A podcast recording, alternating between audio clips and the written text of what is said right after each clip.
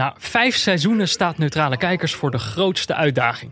Waar deze podcast ooit begon omdat Nederland en Turkije zich allebei niet hadden geplaatst voor het WK 2018... zitten we nu in een situatie waarin onze landen zich allebei wel hebben geplaatst.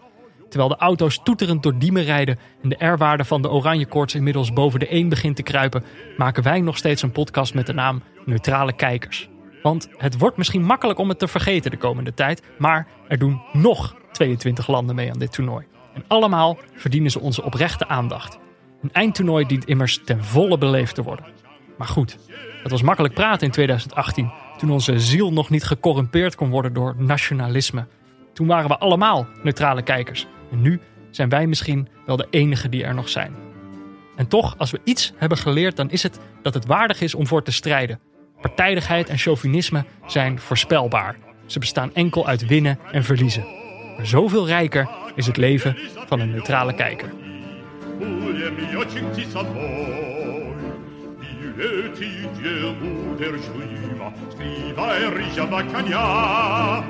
Griva vietra, griva diva, griva duriagna, e faccianca chi è bianca, lascia Giorgi si crassa, Puglia mio caiata faccianca, se ci tire cagessa.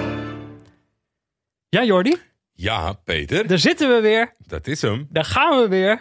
Voor het eerst sinds 2019, de Afrika Cup. Gaan we weer naar een toernooi toe. Toernooivorm aanraken. Hoe voelt dat? Ja, het liet enigszins op zich wachten, merkte ik. Mm-hmm. Maar het is wel begonnen. Inmiddels leeft het wel. Ja, ik heb pijn. Kramp in mijn hand van het uitschrijven van mijn onderzoeken. Mm-hmm. Naar de ploegen. En het is toch... Het nieuws begint een beetje door te dringen. Daar is nog een afvaller. Daar is nog iemand opgeroepen. Ja, het EK is echt begonnen. Tenminste... Wij geven hierbij het start zijn. Alles is nu ook afgelopen. Hè? De Champions League finale is gespeeld. En zo precies zo in die 1,5 week kon iedereen echt toeleven naar dit EK. Volgens mij zijn ze zelfs in de tweede divisie van Spanje klaar. Dat is echt zo'n play-off systeem. Dat gaat maanden door altijd. Maar volgens mij is die zelfs afgelopen. Ja, dus we hebben niks om op te letten. De clubs houden zich rustig, afzijdig. Ja. Er gebeurt niet veel. Dus het is toch volle bak het EK in. Ja, en dus gaan wij ook weer volle bak het EK in. Elke dag zijn we er weer met dagelijkse afleveringen. Vanaf komende vrijdag dus. Tot en met de finale. Mm-hmm. Duurt nog wel even. Ik dacht misschien alvast een paar tipjes van de sluier. Ja. Dat de luisteraars weten wat ze te wachten staat. Wat voor een aflevering het weer worden. Ik ben eruit gekomen met Pieter Swart. Ah, dat is mooi. Die hebben we kunnen verlengen. Dat is fijn. Die komt terug met zijn legendarische item. Ja, diepteanalyse in een minuut. Ja, dat is toch lekker. Ja, precies. Kan je een beetje tof doen in de kroeg. En kijk, er moet ook ruimte zijn voor diepte in ons programma. Dus daar krijgt Pieter een minuutje voor. Auto.nl is er natuurlijk weer bij. Ja, moet ook gesponsord worden. Dat is ook fijn.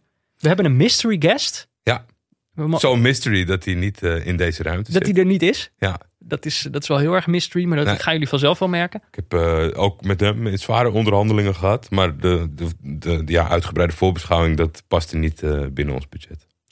En... Er komen ook weer noten. Bij elk toernooivorm moet ik noten hebben, Peter. Anders kan ik die 30 dagen niet volhouden. Dus Sebon is er zoals altijd bij.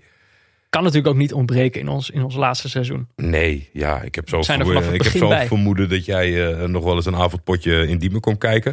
Dus dan zal ik zorgen dat netjes bakjes staan op tafel. Heerlijk. En... Dit is ook wel leuk voor onze luisteraars. Jullie luisteren vooral naar ons. Maar nu is er ook nog weer eens iets om naar te kijken. Absoluut. Barry Pirovano heeft weer nieuwe logo's gemaakt. Ja, je zegt het goed in meervoud. Het voelt een beetje Albert Heijn actierig. Hè? Ja. Maar je moet niet schrikken dat je 's ochtends kijkt en dat je denkt... Hè? Klik ik nou wel neutrale kijkers aan? Maar ja, er gaat wat gebeuren op dat gebied. Ja. Ik zelf ben er zeer over te spreken. Ik heb al een en ander mogen inzien... Jij ook een paar. Mm-hmm. En dat is leuk, denk ik. Dus genieten. Onze luisteraars kunnen alle logo's sparen. Moeten we nog even kijken hoe we dat precies gaan doen. Screenshotten. Maar dus vanaf vrijdag gaan we gewoon weer 31 dagen op rij voetbal kijken. Ja. Ben jij daar een beetje klaar voor? Ben je klaar voor de slijtageslag? Ik denk aan de ene kant wel. Een factor gaat natuurlijk wel zijn dat de eerste keer bestond FIC nog niet. De tweede keer was Vic een baby. Dat is heel overzichtelijk. Want die ligt gewoon in zijn bed. Dit was tijdens de Afrika Cup. Heeft hij wel eens tussen ons op de bank. Ik wou zeggen gezeten, maar dat kon hij toen nog niet. Hij lag gewoon op zijn rug. Ja, nou, hij kan nu wel zitten. Hij kan klimmen. Hij kan schreeuwen. Ja. Hij kan vechten. Dus ja, dat gaat wel een factor worden, Peter. Waarschijnlijk horen we hem zelf. Nou, nee, het is natuurlijk best wel laat dat die wedstrijden zijn. Maar als we een beetje pech hebben. Ik weet nog wel eens dat met zo'n lockdown Twitch stream. Dat de mensen uit de chat zeiden van, volgens mij moet je even naar boven. Toen hoorden ze hem huilen. Ja, nou ja, een extra storende factor kan nooit kwaad. Houdt ons scherp. Ja, dat is wel. Hij kan wel rommels schoppen, waardoor wij op onze tenen moeten acteren. Maar dat is voor mij de enige factor die is gewijzigd. Kijk, dat andere is natuurlijk gewoon... Ja, toch wel een gespreid bedje met jou elke dag opnemen. Dat is niet echt zo'n opgave. Voetbal kijken ook niet. Ben je ook niet bang voor overprikkeling? Nee. Dit was laatst in het nieuws. Oh? Dat... Deskundigen die waarschuwden dat het terugkeren naar het oude normaal, dat het zou kunnen leiden tot overprikkeling bij mensen. Dat vond ik zo'n grappig bericht. Ik denk, heb je 1,5 jaar ben je thuis gebleven omdat er een potentieel dodelijk virus over de wereld raast. Moet je nu oppassen. En dan, straks krijg je te veel prikkels. Maar aan de andere kant dacht ik, gaan we iedere dag voetbal kijken? Het was, ik weet niet of ik dat nog gewend ben. Nee, ja, maar ik moet wel zeggen, ook in dit seizoen natuurlijk, waar veel op elkaar geplakt is en achter elkaar gedouwd is, hebben we natuurlijk best wel veel voetbal al gehad. Ik kijk gewoon vooral heel erg uit, merk ik, naar de toernooivorm. Ja. Het blijft toch de fijnste vorm, niet voor niets. Gewoon één zo'n wereldje. Ja. Hoe heb jij je voorbereid? Je zei dat je bent weer gaan schrijven. Heb je een schrift gemaakt weer? Ja, nee. Oh, je hebt het gewoon naast je liggen. Ja, maar het is niet echt een schrift. Heeft dit een naam? Ik zag dat jij wilde weten wat ik had gedaan, maar ik weet niet echt of dit een naam heeft. Ja, dat weet ik ook niet. Even een foto maken. Kunnen we het op Instagram aan onze luisteraars vragen wat dit volgens is? Volgens mij, wat we eigenlijk de luisteraars moeten vragen, of er wat veranderd is in de Instagram policy. Ik had altijd 2 accounts. Maar ik kan nu nog maar volgens mij 1 account gebruiken. Daarom is er al heel lang niks op Instagram gebeurd. Ben je alweer geband? Ik denk het. Oh, maar ik kan volgens mij nog wel op Instagram. Echt? Heel even checken. Doe jij ook wat op Instagram? Nou, ik dacht dat jij dat deed. Ja, nee, ik kan er nog op. Ik kan er nog op. Dus, dan gaan we zo even kijken qua instellingen. Maar dan zal ik een foto. Misschien weet iemand hoe dit heet. Maar, hartstikke mooi cadeau. Want dit is eigenlijk traditie. Want tijdens het allereerste toernooi, WK 2018, had jij een schriftje.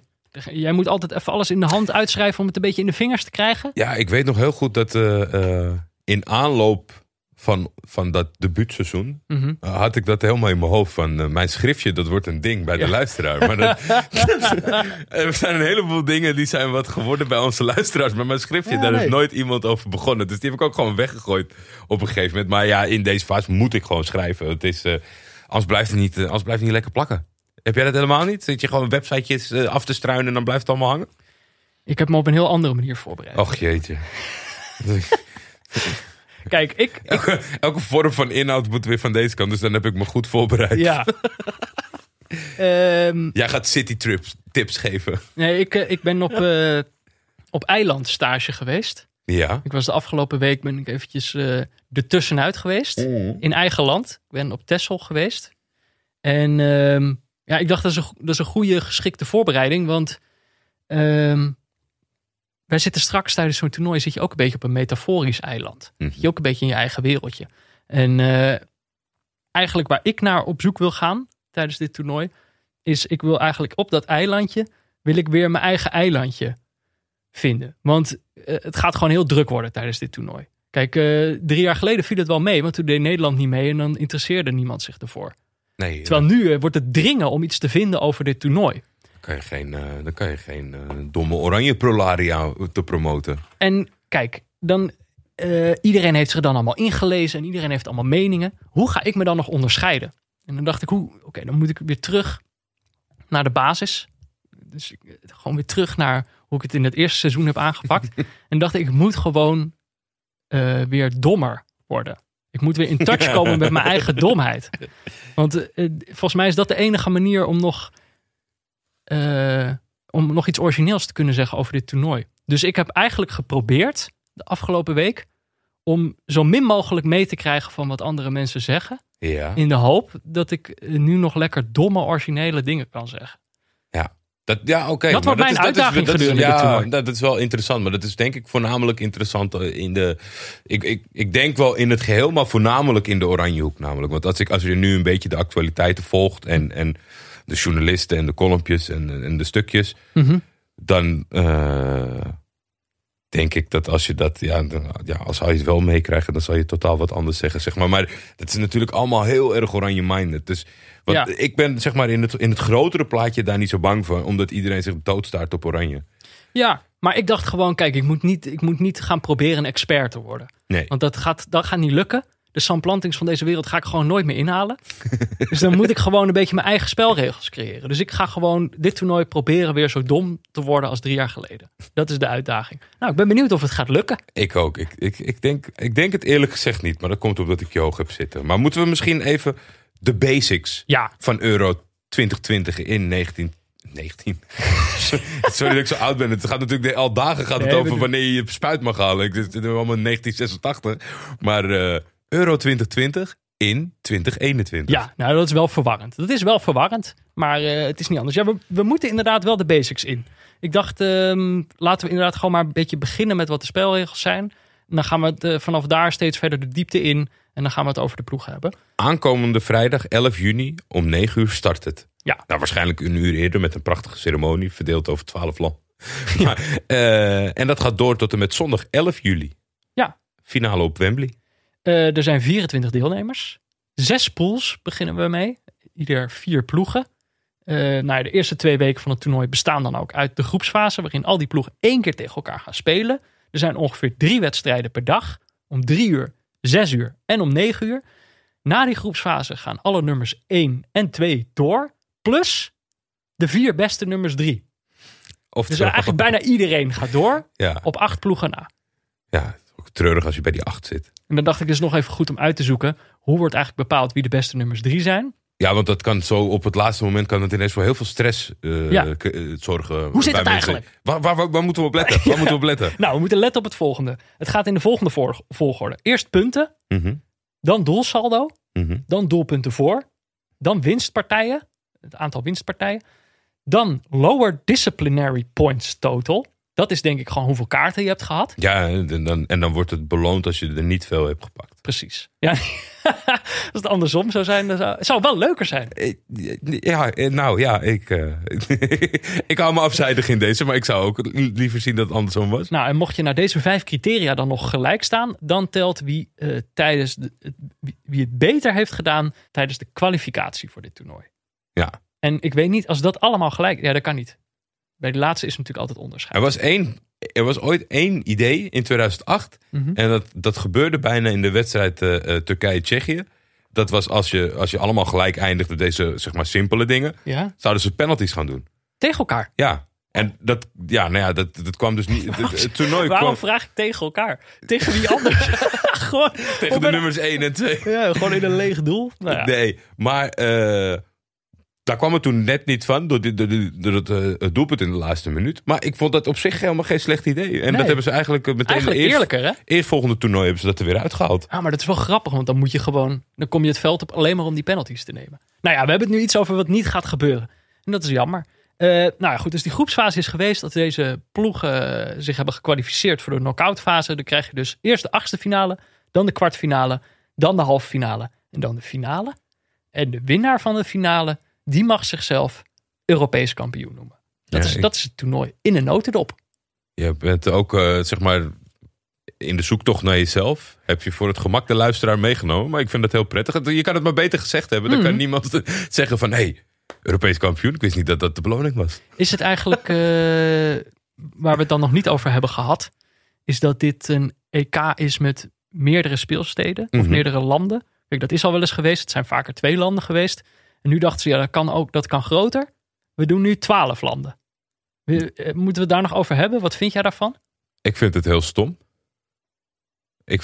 Oprecht heel stom. Ik vond het idee al heel stom, maar. Er zijn gewoon organiserende landen die het ook in hun eentje hebben gedaan. Dus daar is de noodzaak helemaal niet van. Ik vind dat er niet per se een boodschap qua verbondenheid in de Europese Unie aan vast is geplakt. Nee. Of die heb ik niet meegekregen. Dus ik snap het belang niet zo. Ik denk toch altijd dat... Het metaforische eiland waar je over sprak... dat dat ook iets is met zo'n eindtoernooi. Weet je, dat gaat leven in een land. En daar moet het voor toch wel een beetje op gecentreerd plaatsvinden. En je kan wel zeggen van als je uitzoomt is Europa niet zo groot. Dus hoe ver is het nou echt ver uit elkaar? Ja. Maar het is gewoon ook het sentiment. Ik zag toevallig Jeroen Elsoff zijn schema doornemen. Die moet van land naar land naar land om zijn werk te doen. Omdat ze aan live registratie doen van op locatie. Want de volgende stap is dat landen gaan zeggen, weet je, ga jij ook maar in de bezemkast zitten. Want we kunnen niet, je kan niet de hele tijd achter die ploegen aanreizen. Ja, ik vind het gewoon inderdaad ook zo jammer dat normaal heb je, als het in één land is, dat dan dat een beetje kan gaan leven. Dat, zeg maar dat je, stel het is alleen dat in land, Frankrijk, dan is het echt een beetje een Frans toernooi. Ik heb inderdaad het gevoel dat het risico nu is dat het een beetje een ratje toe is. Dat je niet eens meer ziet waar het nou eigenlijk gespeeld wordt. Ik ben heel blij dat Frits Barend en Henk van Dorp dit niet meer hoeven mee te maken. Want welk thema hang je aan Villa Barend en Van Dorp deze zomer? Nou ja, iets Europees moet je dan gaan doen. Bassie en Adriaan, een speurtocht. Nee, ja, het is heel moeilijk. Maar ik had toevallig wel, ik weet niet of je dat voorbij hebt zien komen, een podcast gedeeld. Dat was met Simon Cooper. Mm-hmm. En daar ging het hier wel een beetje over. En dat was echt een heel leuk en goed gesprek.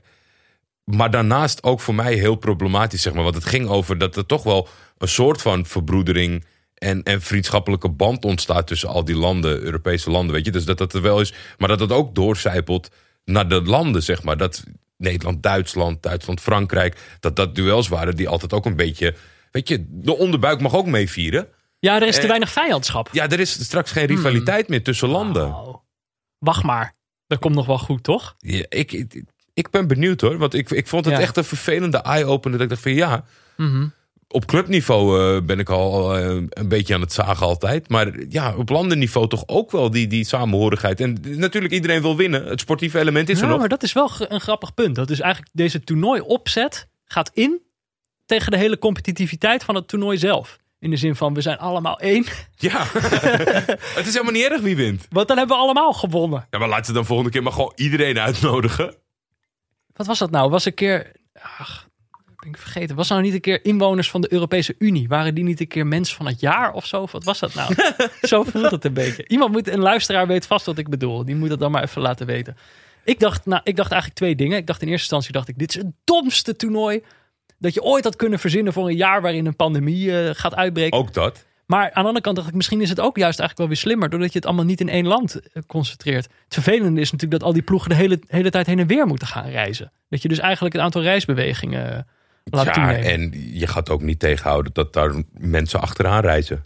En sommigen vanuit hun werk moeten reizen. En ook mensen die het graag van nabij willen meemaken. Ja, maar oké, laten we ons dan troosten met het feit dat we inmiddels in de meeste Europese landen wel in een betere fase van de pandemie terechtgekomen zijn. Ja, maar het is ook gewoon niet eerlijk, Peter. Als je nou kijkt dat Turkije moet openen tegen Italië in Italië. Daarna moeten zij naar Baku. En Italië blijft in Italië, al die andere wedstrijden. Ja, ik heb me hier dus echt totaal nog niet in verdiept. Ja, ik ben hier al woedend over. Hé, maar je woede moet je bewaren. Oh ja, sorry. Die moet je nog even bewaren. Want kijk, ik noemde net al dat de winnaar van de finale, die mag zich dan Europees kampioen noemen. En tuurlijk, dat is belangrijk. Dat is de drijvende kracht achter zo'n toernooi. Dat uiteindelijk één iemand van die 24 ploegen de winnaar is. Maar veel belangrijker eigenlijk voor ons is wie ons hart weet te veroveren. Wie nou echt de neutrale kijker aan zijn zijde weet te vinden. En dat gaat niet per se om winnen.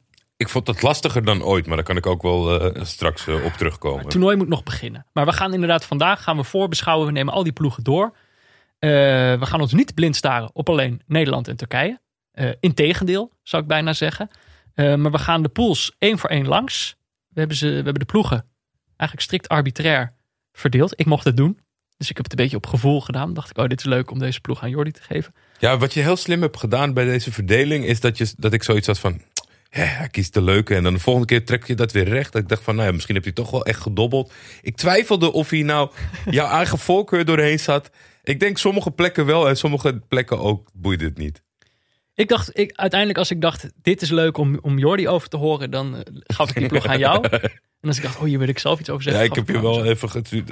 Je weet dat ik het met de hand ga schrijven. Dus er zaten er een paar landen bij. Jij kreeg Rusland en Oekraïne. Ja, verdomme man. Maar er was eigenlijk maar één criterium wat jij mij gaf. En dat is dat jij niet Turkije mocht hebben en ik niet Nederland. Dat leek me de meest logische. Dus, dat is de verdeling. En uiteindelijk hebben we al die ploegen met één criterium bekeken. Namelijk, Hoe leuk zijn ze? Toch, dat is uiteindelijk wat eronder zit.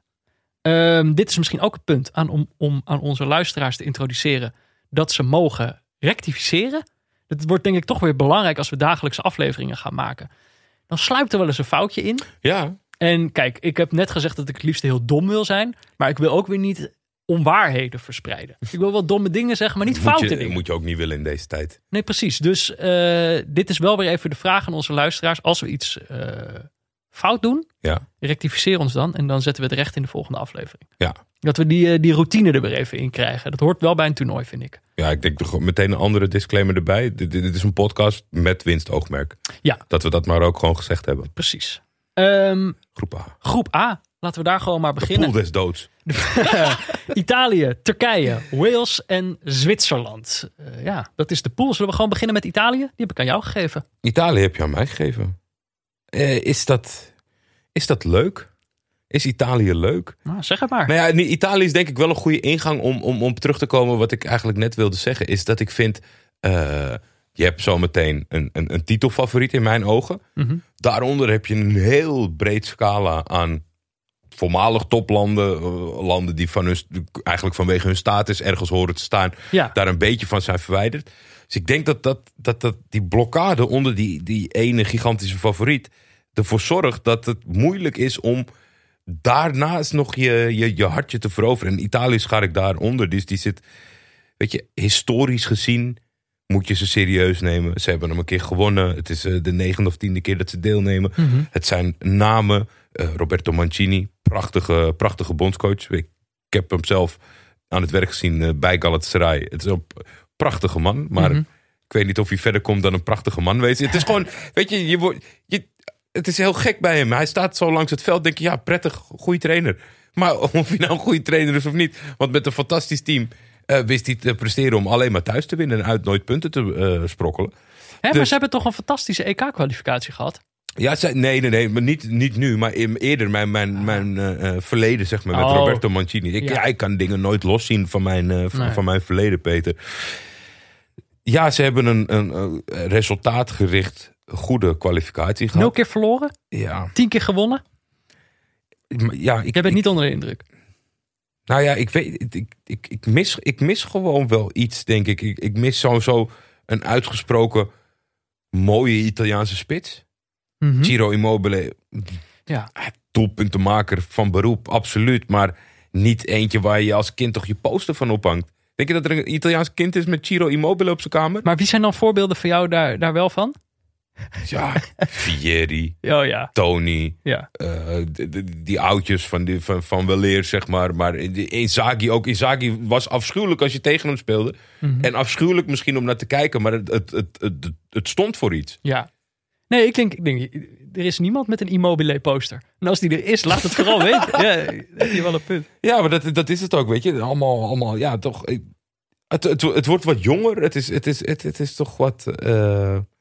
ja, wat zou ik zeggen? Chiesa, dit jaar een paar keer opvallend leuk gevoetbald. Maar ja, ik heb daar natuurlijk vaker last van. En dat hebben we ook met de nabeschouwing van het afgelopen seizoen gedaan. Ik heb een beetje haatliefde met Italië. Omdat in mijn hoofd is het meer dan dat het nu is, zeg maar. Zo'n Chiesa, ja, ik kan er niet zoveel mee. Barella heeft weet je, dat is echt zo'n... alles kunnen er op dat middenveld. Maar het is niet dat je zegt... ik word er niet zo warm of koud van. Er is een jong jochie mee. Raspadori van Sassuolo. Dat is, ik hoop dat hij indruk kan maken door omstandigheden. Hadden ze die weggeplukt van het EK onder de 21? Ja, toch? Die was nog met Italië daar. Ja. Ja, volgens mij is dat toen nog wel... Ik weet het niet helemaal zeker, hoor. Maar ik weet wel dat Mancini heeft aangegeven dat hij zijn joker is. En ja, dat hij daarop inzet... Als er echt wat verrassends moet gebeuren. Want dat is natuurlijk wel een factor waar we het nog niet over hebben gehad. Namelijk dat alle ploegen 26 spelers mochten meenemen. Drie meer dan gewoonlijk. Dus dat er meer ruimte is om eventueel een joker mee te nemen. Ja. Maar ik moet zeggen dat ik niet superveel jokers nog gezien heb. Maar daar moeten we misschien een beetje in gedachten houden als we verder gaan. Ja. Zullen we dan naar de volgende ploeg gaan? Mm-hmm. Dan wordt het meteen heel erg spannend. Dit is denk ik het moment. Namelijk Turkije. Kijk, dit is een probleem wat we tijdens dit seizoen van Neutrale Kijkers moeten gaan tackelen. Namelijk, dat we constant uitgedaagd worden om niet neutraal te zijn. Nederland en Turkije doen mee en we moeten daar iets mee. Dus we hebben bonusafleveringen. We hebben een soort spin-off show die we gaan maken gedurende dit toernooi. Niet-neutrale kijkers heet die. Daarin mag Jordi helemaal zeggen, helemaal eerlijk zijn over wat hij nou echt vindt van Turkije. Maar in neutrale kijkers moeten we dat natuurlijk een beetje gescheiden kunnen houden. Daar moet je gewoon nog wel neutraal zijn. Nou ja, en om dat zo goed mogelijk te waarborgen, heb ik me deze keer maar over Turkije moeten buigen. En als je dat echt, maakt het wel makkelijker. Als je wil weten wat Jordi echt vindt, dan moet je dus die bonusvoorbeschouwing, niet-neutrale kijkers, gaan luisteren. En dat kan als je vriend van de show wordt. Het is vriendvandeshow.nl/neutrale kijkers. En daar staat dan een uitleg hoe je dat verder allemaal moet doen. Maar je moet in ieder geval wel de abonnementsoptie hebben. Ja. Niet de eenmalige donatie, want dan krijg je geen toegang tot de bonusafleveringen. Goed. Maar goed, mijn mening over Turkije. Daar gaan we het nu over hebben. Kijk, en Jordi, ik zweer dat dit niet is omdat jij tegenover me zit. Maar ik denk dat dit een ploeg is die misschien wel alle eigenschappen heeft van een neutrale kijkersfavoriet. 1. Ze zijn hongerig. Ze zijn sinds 2012 al niet meer op een eindtoernooi geweest. Klopt, hè? Nee, 16. 2016? Ja. Oh, op een EK bedoel ik. Ze zijn niet meer op een EK geweest. Ja. Dus ze zijn er al een tijdje niet meer geweest. 2 is dat ze een underdog zijn. Maar eigenlijk wel, als je naar die selectie gaat kijken, is verraderlijk goed. Dus dat die selectie is net iets beter dan dat je gevoel zegt. En volgens mij gaan andere ploegen daar ook last van hebben. Italië bijvoorbeeld, die denkt, oh, Turkije. Nederland, nog niet eens zo lang geleden, dacht ook, ja, het is Turkije.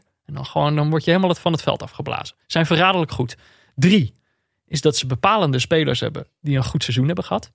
Burak Yilmaz is natuurlijk gewoon kampioen geworden in Frankrijk. Is in topvorm. Volgens mij kan hij ook de leider zijn van dit elftal. En Chaljanoglu bij AC Milan. Ja. Weer een hoop assists gegeven dit jaar. En volgens mij is dat alleen al zo'n combinatie. Iemand die assists kan geven en iemand die die ballen erin kan peren. Kom je al heel eind op het toernooi. Ze zijn allebei in vorm. En dan 4, dat is misschien het allerbelangrijkste. En dat is gewoon, als ik denk aan Turkije, dan denk ik aan totale overgave. Je kunt veel over Turkije zeggen, maar niet dat het een gezapige ploeg is. Nee. Je kan niet zeggen dat ze een beetje labbekakkerig over het veld aan het lopen zijn. En volgens mij is die overgave bij spelers, wat natuurlijk ook een beetje samenhangt met die hongerigheid, dat maakt zo'n ploeg ook onvoorspelbaar. Daardoor kan je van tevoren nooit helemaal zeggen hoe Turkije het gaat aanpakken of wat er gaat gebeuren. De stoppen kunnen doorslaan. Ze kunnen boven zichzelf uitstijgen. Maar het is gewoon, je weet niet precies wat je van ze kan verwachten. En dat is volgens mij heerlijk voor een neutrale kijker. Ik vind het heel moeilijk om er wat aan toe te voegen. Ja, te glunderen. Nou ja, nee, ja, ik zou het zelf... Ik deel de mening, maar ik zou het niet kunnen vertellen dat mensen niet denken van, oh ja, heb je hem over? Nee, over mij, dat is inderdaad. Mij moet je geloven, want ik ben neutraal. Dus wat dat betreft, kijk, wat de automatische reflex zou zijn, is om kritisch te gaan doen, dan maar, zeg maar. Omdat je niet positief kan zijn. Maar het is gewoon, het is absoluut een ploeg met potentie. En ze hebben in het verleden wel vaker de neutrale harten weten te veroveren. Mm-hmm. En dat is natuurlijk wel weet je, de lat ligt hoog wat dat betreft. Dat maakt het soms wel eens teleurstellend. Omdat, ja, dat speelt nog steeds wel bij mensen. En als ze dan zoals in 2016 een waardeloos toernooi spelen, ja, dan die jongens gaan snel de vergetelheid in. Ja, maar ik heb goede hoop. Ze hebben een hele goede EK-kwalificatie gehad. Ja. Tweede geworden in de pool met Frankrijk. Hebben ze niet van verloren van Frankrijk in die kwalificatie. Met die tweede plek zijn ze mede verantwoordelijk voor het thuislaten van IJsland. Daarover later meer, maar dat is ook alleen maar goed. Verder, heel opvallend, is dat ze maar 3 goals tegen hebben in 10 wedstrijden. Dat is het minste van de hele EK-kwalificatie. En van die 3 goals waren er 2 van Sigurdsson. Ja. Van IJsland. Dat IJsland, dat blijft toch een soort van angstgekner voor de Turken. Maar, ja. Ja, maar in een pool met Frankrijk wel de beste defensie van de hele kwalificatie. Dus niet niks. Ja, het waren 2 indrukwekkende wedstrijden. Thuis werd er gewonnen en uit werd het een 1-1 gelijkspel. En ja, dat is ook wel. Maar in de tussentijd, de keiharde realiteit is ook een totaal gefaalde Nations League, Peter. Dus dat is precies wat jij schetst van, je weet niet welk team voor de dag komt. Nou hebben ze wel die Nations League qua invulling wat minder serieus genomen. Waar ik denk van, ja, wat geeft jou het recht? Je bent niet een of andere grote voetbalnatie. Dat je zegt als in de Europa League, ik doe even mijn C-selectie. Maar daar hebben ze wel voor gekozen. Ik hou er niet van, zeg maar, dat je dat onderscheid gaat maken. Maar als ze er moesten staan, dan stonden ze er weer. Alleen, ja, ook dat is die reeks natuurlijk... die al gestart is richting het WK. Mm-hmm. Nederland vermorselen. Makkelijk winnen bij de Noorden. En dan die laatste wedstrijd tegen Letland gelijk spelen. Ja. Verder, denk ik. Het is lang geleden dat ik zoveel namen kende uit de Turkse selectie. Ja, dat komt natuurlijk een beetje door jou. En doordat we heel veel voetbal hebben zitten kijken. Maar ik zal ze toch even opnoemen. Soyuncu, mm-hmm. Demiral van Juventus, Kabak van Liverpool, Zeki Çelik van Lille, Mert Mulder hebben wij dit jaar nog gezien bij Sassuolo. Was niet per se de heel goede indruk, maar die ken ik wel. Kukçu van Feyenoord, Chaljanoglu noemde ik al van AC Milan, Cengiz Under zat dit seizoen, hadden we het ook al over dit seizoen, die zat bij Leicester, maar is eigenlijk nog van AS Roma, Yusuf Yazıcı van Lille, Ünal. De spits van Weer. Van NAC. Wie kent hem nog? Dervizoglu. En Burak Yilmaz. Dat zijn 12 spelers die ik allemaal ken. Dat is bijna de helft van het team. Ja, zo gaat het wel. Kijk, het helpt natuurlijk. Bij de eerste paar noem je de club op. Dus dat ze tegenwoordig bij internationale bekende clubs spelen. Ja. En nog een paar Nederlandse oranje tintjes. Ja, ik noemde 3 Lille-spelers. Noemde ik al. En dat is gewoon wel, dat is een beetje waar mijn hoop ook op gebaseerd is. Lille was een van de leukste ploegen in Europa het afgelopen seizoen. Burak Yilmaz was daar natuurlijk de leider. Als zij die Lille-vibes naar deze Turkse ploeg kunnen brengen, dan zet ik hoog in voor de neutrale kijker. Ja, ik ben benieuwd wie Burak zijn maat achterin kan worden. Bij Lille is dat natuurlijk verdeeld met Font. Ja. En achterin bij Turkije is het heel talentvol, maar ook heel jong. Je hebt eigenlijk, maar je hebt 3 heel talentvolle verdedigers. Dan moet je nog kiezen ook. Of gaan ze met 3 achterin spelen? Nee, ik denk dat Kabak moet wachten op zijn kant. Oké. Soyuncu en Demiral wordt het. Ja. Oké. Eigenlijk het enige... en dat heb ik eigenlijk ook al benoemd. Ik ken dus de helft van de spelers, De andere helft, het zijn bijna allemaal jongens die in Turkije spelen. Heb ik eigenlijk geen idee. Dat is een soort blinde vlek. En... dat wordt denk ik ook bepalend voor hoe leuk zij zijn. Hoe leuk die jongens zijn die ik niet ken. Ja. Dat is de Tufan Aktürkoğlu, heb ik opgeschreven. Kerem, ja. En nog een jongen die Yilmaz heet. Een verdediger, geloof ik. Rutvan, ja. Dat zijn de jonkies. Ja. En dat zijn gewoon, weet je, daar kan dan net iets tussen zitten wat het extra leuk maakt. Ja, Kerem Aktürkoğlu. Ik weet alleen niet of hij überhaupt kans maakt op speelminuten. Maar dat is meestal als het penibel wordt. Ik denk, je moet een beetje denken aan Cengiz Under. Zeg maar qua snelheid, behendigheid en verrassingsvorm. Als iemand onverwachte harten kan veroveren, dan is hij dat zeker. Kijk, zo'n Rutvan is een linksback en Ozan Tufan is een... ja, toch gepokt en gemazelde middenvelder. Die zal alles spelen. Maar dat is niet iemand die je hart gaat veroveren. Dat geloof ik niet. Maar Kerem is een goede optie. Oké. Wales, ja. Wales is voor de rest van mijn leven Simon Zwartkruis. Daar kan ik niks aan doen. Die was toen gezet op Wales. En die was voor VI, was hij Wales-watcher. Ja. En ik heb dat... volgens mij wordt die stapel gek van mij. Dat is gewoon niet... voor mij niet meer los van elkaar te zien. Het is de tweede keer dat ze erbij zijn. 2016 dus waren ze natuurlijk gedebuteerd. En dat deden ze op een hele leuke manier. Ik heb het idee dat het verrassingselement en de opvatting en dat soort zaken... dat iets minder is geworden. Ik denk dat het ook gewoon wel... het is natuurlijk... Er zijn best wel veel landen die niet meedoen. Maar dat zijn ook wel inmiddels wel toch wel de kleinere landen, zeg maar. En Wales heeft het gewoon, denk ik, stabiel op elkaar. Normaal gesproken leiding gegeven door Ryan Giggs. Maar dit toernooi Rob Page. Volgens mij door het een en ander gedoe. Heb ik niet ingedoken. Nee, maar er is volgens mij... Ryan Giggs is... cancelled? Nou ja, die doet veel dingen waardoor je potentieel gecanceld kan worden de hele tijd. Dus dat helpt niet. Ja, het is Gareth Bale en Ramsey dan nog. Ik schrok ervan dat Joe Allen inmiddels bij Stoke City speelt. Nou, dan heeft hij in ieder geval nog een club. Ja, nou ja, hij heeft wel nog een club inderdaad. Maar dat hij op dat niveau acteert, ja, daar stond ik wel van te kijken. Wordt het leuk, Wales? Ik kan het me eigenlijk niet zo goed voorstellen. Ook zeg maar door de... Fris is er vanaf misschien ook wel. Ja, de omstandigheden. En die Nou, de omstandigheden dat er niet velden vol met gezellige mensen uit Wales en volle stadions. Dat soort zaken, want dat zijn natuurlijk wel... Dat stimuleert heel erg die Britse ploeg en het beeld wat je daarbij krijgt. Want Noord-Ierland was ook niet goed. Maar het was wel gezellig. Ja. Snap je? Dat is ook gewoon belangrijk in zo'n toernooi voor hem. Ja, het is ook gewoon... Dat vind ik ook wel toch heerlijk van dat eiland. Dat het zo op en neer gaat. Aaron Ramsey, die staat onder contract bij Juventus. Maar de andere middenvelder, Dylan Levitt, die staat bij Istra 1961, weet je. Daar hebben nooit iemand een wedstrijd van gezien. Het is gelukkig dat ze tegenwoordig Wisecout hebben. Ja. Maar dat contrast en dan toch, weet je, dat vind ik wel mooi. Dat zo'n ploeg dan zo in zo'n toernooi homogeen wordt met elkaar. En dat ook dan niet meer uitmaakt. Zeg maar dat in de achterste linie er een van Spurs, een van Liverpool. En dat dan door omstandigheden eentje van Luton Town tussen komt te hobbelen. Ja, dat is wel leuk. Ik vind het wel tof. Want daar zit een lol ook. Bij veel landen ligt dat niet zo ver uit elkaar, zeg maar. Dat binnen die selectie, dat vond ik al opvallend. Je ziet het wel bij meerdere dat ze niet meer zo gebonden zijn aan de topteams. Ja. Als je kijkt hoeveel Sassuolo had afgeleverd. Ja, opvallend. Ja, het is echt opvallend. Maar dat is, Wales, ik denk ook... niet dat zij een grote rol kunnen spelen in deze groep.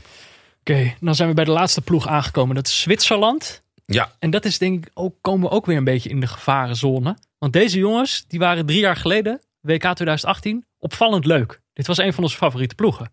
Die speelden hele leuke wedstrijden. Het was natuurlijk vooral Xherdan Shaqiri die toen boven zichzelf uitsteeg. Kreeg nog een eigen bijnaam. Die volgens mij nog steeds op zijn Wikipedia staat. Echt? De machtige kuifarend van Gilan. Maar het gevaar natuurlijk, dat hebben we de afgelopen jaren met neutrale kijkers wel gemerkt.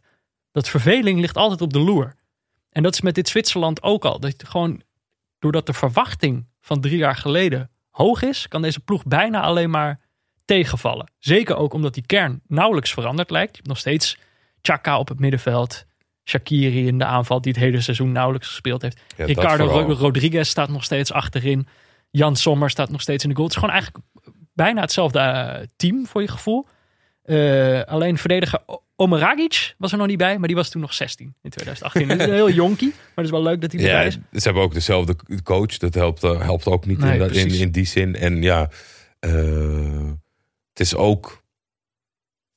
Ja, ik weet niet. Voor mijn gevoel lieten ze een beetje hun traditionele opvatting los. Dat toernooi. Want het is allemaal niet zo. Het is wel defensief ingericht. Maar ja, zo'n Bril en Bolo. Ja, het kan ineens wel. Want toen waren daar ook wel alle ogen op gericht. En toen viel het misschien nog een beetje tegen. Hij was erg jong toen. Maar die hebben ook weer stappen gemaakt. Dus ook gewoon een speler van München Gladbach. Ja, ze werden wel eerst in de kwalificatiepool des doods. Met Denemarken, Ierland, Georgië en Gibraltar. Zijn ze wel gewoon eerste geworden. Maar jij noemde hem al. Ik zie eigenlijk maar één manier waarop deze ploeg de neutrale kijker kan veroveren. En dat is Bril en Bolo. En eigenlijk ook omdat dat een mooi verhaal zou zijn. Want hij is het hele jaar eigenlijk alleen maar in het nieuws geweest met schandalen. Ja. Hij was toen betrapt op dat feestje. En toen was hij gevlucht via het dak. Had hij zich verstopt in een badkuip. En zei hij tegen de politie dat hij nooit op dat feestje was geweest. En dan denk ik... Er stond een mooi stuk op The Guardian. Max Kern had dat geschreven. Ze hebben bij The Guardian zo'n heel experts netwerk opgezet. Dus dat dan uit ieder land iemand een profiel schrijft over die hele ploeg. En Bril en Bolo is dus iemand die dus omgeven wordt door schandalen de hele tijd. Maar hij is in eigen land ontzettend geliefd. Hij is wel echt een publiekslieveling daar.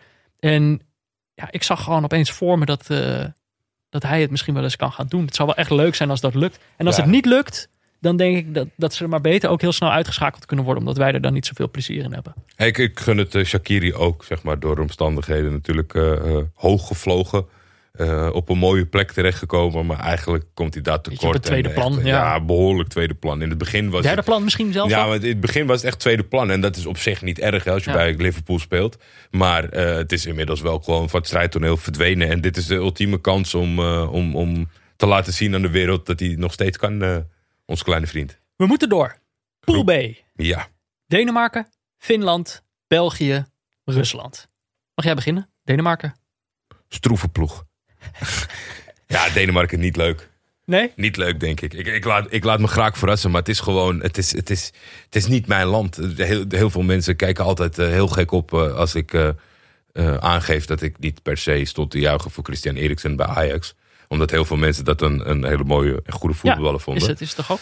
Ja. Maar het is niet echt, je kan hem niet omschrijven als Danish Dynamite. Er zit weinig dynamiet in. Nee, het zit echt misschien heel, is er rechterbeen. Heel weinig dynamiet in. Linkerbeen, wat is het nou? Ja, oké.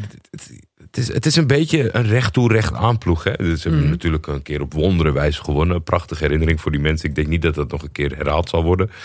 Kasper Schmeichel op doel, niks mis mee. Simon Kjær hobbelt er nog steeds rond, niks mis mee. Alleen, ja, wat moeten we er... Er is weinig waar jouw hart van opveert. Nou ja, het zit dan ook vooral gewoon zeg maar in de eindfase. Het zijn allemaal harde werkers, allemaal jongens die het systeem snappen en die alles doen wat de coaching vraagt, zeg maar. Maar als dan Braithwaite, Jonas Wind en dan eigenlijk de twee mensen die toch wel wat hebben, die draaien niet zo goed. Kasper Dolberg en Yusuf Paulsen. Ja. Paulsen is vooral ontzettend teleurstellend op clubniveau. Ik denk dat zich wel gaat opbreken. Wat bij Leipzig. Ja. Weet je, dat is gewoon... dat zal echt schrapen worden om doelpunten. En de enige mazzel is dan dat ze misschien niet in de allerzwaarste pool zitten. Maar het zal... Deze staat bij mij erg laag op het lijstje van de landen die de neutrale kijkers harten kunnen veroveren. Oké. En dat, dat is niet helemaal de schuld van Kasper Hjulmand, de trainer. Die speelt eigenlijk gewoon wel 4-3-3 en goede intenties. Maar het is geen sexy ploeg. Daniel Was van Valencia is geen sexy speler. Pierre-Emile Heuberg is Ajax in geïnteresseerd. Hele goede speler, geen sexy speler. Thomas Delaney, die kan 3 wedstrijden op 1 avond spelen qua power. Maar geen sexy speler. Dit is denk ik ook een beetje punt... Om denk ik succesvol te zijn op zo'n toernooi, moet je denk ik ook iets van gekte hebben. Ja. Succesvol in meerdere opzichten. Dus ik denk om verder te komen moet je een beetje een rare, onvoorspelbare speler hebben. Maar ook om voor de neutrale kijker een beetje leuk te zijn, moet je ook iets onvoorspelbaars hebben. En ik kwam best wel veel ploegen tegen die dat eigenlijk niet lijken te hebben. Mijn hoop is telkens maar gevestigd op zeg maar competities die ik niet veel zie. Ja. Dus dan, weet je, hier word ik altijd, met zo'n selectie word je een beetje ongelukkig. Omdat het, zeg maar, Fulham, Milan, Atalanta, Chelsea, weet je. Dus je kent ze al. Dus je kan ook niet verrast worden, zeg maar. Mijn hoop is op Anders Christiansen van Malmö. Malmö heb ik dit jaar niet gezien. Nee. Ik hoop dat hij wat leuks is. Nou, we zullen het zien. Finland. Dit is eigenlijk het grootste voordeel dat een ploeg over het algemeen kan hebben voor de neutrale kijker. Is... om gewoon voor het eerst ooit gekwalificeerd te zijn. Dat is gewoon leuk. Er is een ploeg voor het eerst bij. Dat is vaak ook hoe het gaat. Die wordt dan een beetje omarmd door het toernooi. Noord-Ierland noemde jij al. Ja. Trinidad en Tobago. Ja, precies. Dat vinden we dan leuk. Panama, toch? Of welk land was dat ook alweer? Maar ja, dat vinden we dan leuk. Ja. Met z'n allen. Jij maar dat niet? Is Kijk, het is natuurlijk echt knap. Het is natuurlijk echt knap dat ze zich gekwalificeerd hebben. Dat is in de Liedmanen jaren nooit gelukt. Tuurlijk is dat toernooi inmiddels uitgebreid. Maar ook, zeg maar, in de eerste keer dat ze dat deden, plaatste Finland zich ook niet. Dus in de Liedmanen jaren lukt het niet. Maar dit zijn natuurlijk de Teemu Pukki jaren waar we nu in zitten. Ja. Verder hebben ze andere bekende namen. Radetzky in de goal. Thomas Lam zullen de meeste mensen nog wel kennen. Glenn Kamara van Rangers. Tim Sparf kennen mensen ook nog wel. Verder is het een team vol met oud-eredivisie-spelers. Jona Toivio, ex-AZ. Jukka Raitala, ex-Heerenveen. Leo Vaisanen, ex-Den Bosch. En Frederik Jens, ex-Twente. Maar ik denk eigenlijk de naam waar mensen op zich zullen gaan focussen, dat is de trainer Markku Kanerva. Een beetje de Finse Foppe de Haan. Tenminste, dat is op basis van wat ik over hem gelezen heb. Een beetje een oude schoolmeester. Hij heeft dezezelfde groep ook al getraind in 2009. Toen het nog Finland onder de 21 was. En toen kwalificeerden zij zich met die groep ook voor het eerst voor het EK onder de 21. Wat een mooi verhaal. Ja, hè? Precies. Dus dat verhaal klopt dan al helemaal. Ik heb op The Guardian gelezen dat deze trainer fan is van Arsenal. Dat spreekt niet in zijn voordeel. Het wordt geen resultaatploeg. Nee, maar het is dus wel, weet je, het sprookje ligt er nogal dik bovenop. Qua kwalificatie is best wel goed gegaan. Ze zijn tweede geworden in de pool met Italië, Griekenland, Bosnië-Herzegovina, Armenië en Liechtenstein. Dus nou ja, Armenië en Liechtenstein, dat ze daar boven zitten, dat snap ik nog wel. Maar Bosnië-Herzegovina en Griekenland, ja, dan hebben ze zich toch wel onderscheiden van die twee ploegen. Ja, ten opzichte van Bosnië is dat, vind ik dat knappen. En Griekenland lijkt op de weg terug, maar aan de hand natuurlijk van de Nederlandse coach. Hier komt mijn grote scepsis. Het grote risico van deze ploeg is dat ze een flexibele, georganiseerde ploeg zijn met een goede teamspirit. En dat ze zich er graag op laten voorstaan dat ze zo bescheiden zijn.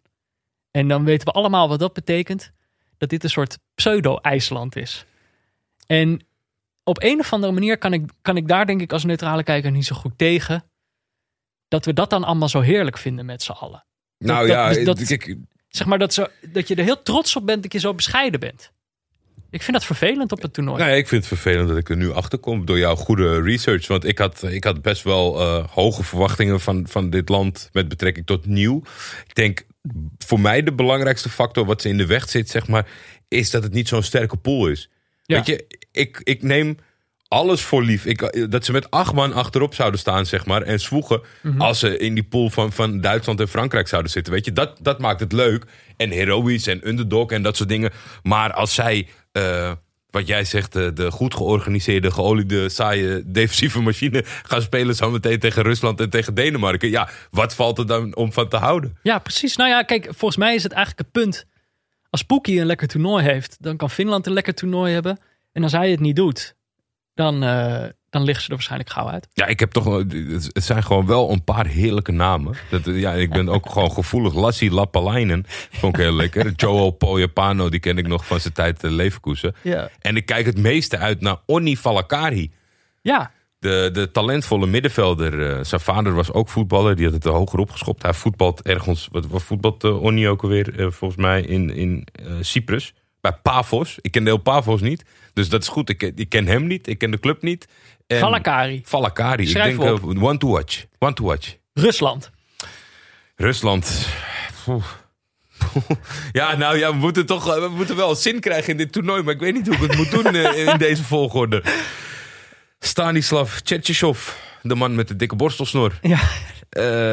Speelt 5-4-1. Een beetje op papier. Staat Zuba nog in de spits? Zuba staat er nog steeds in de spits.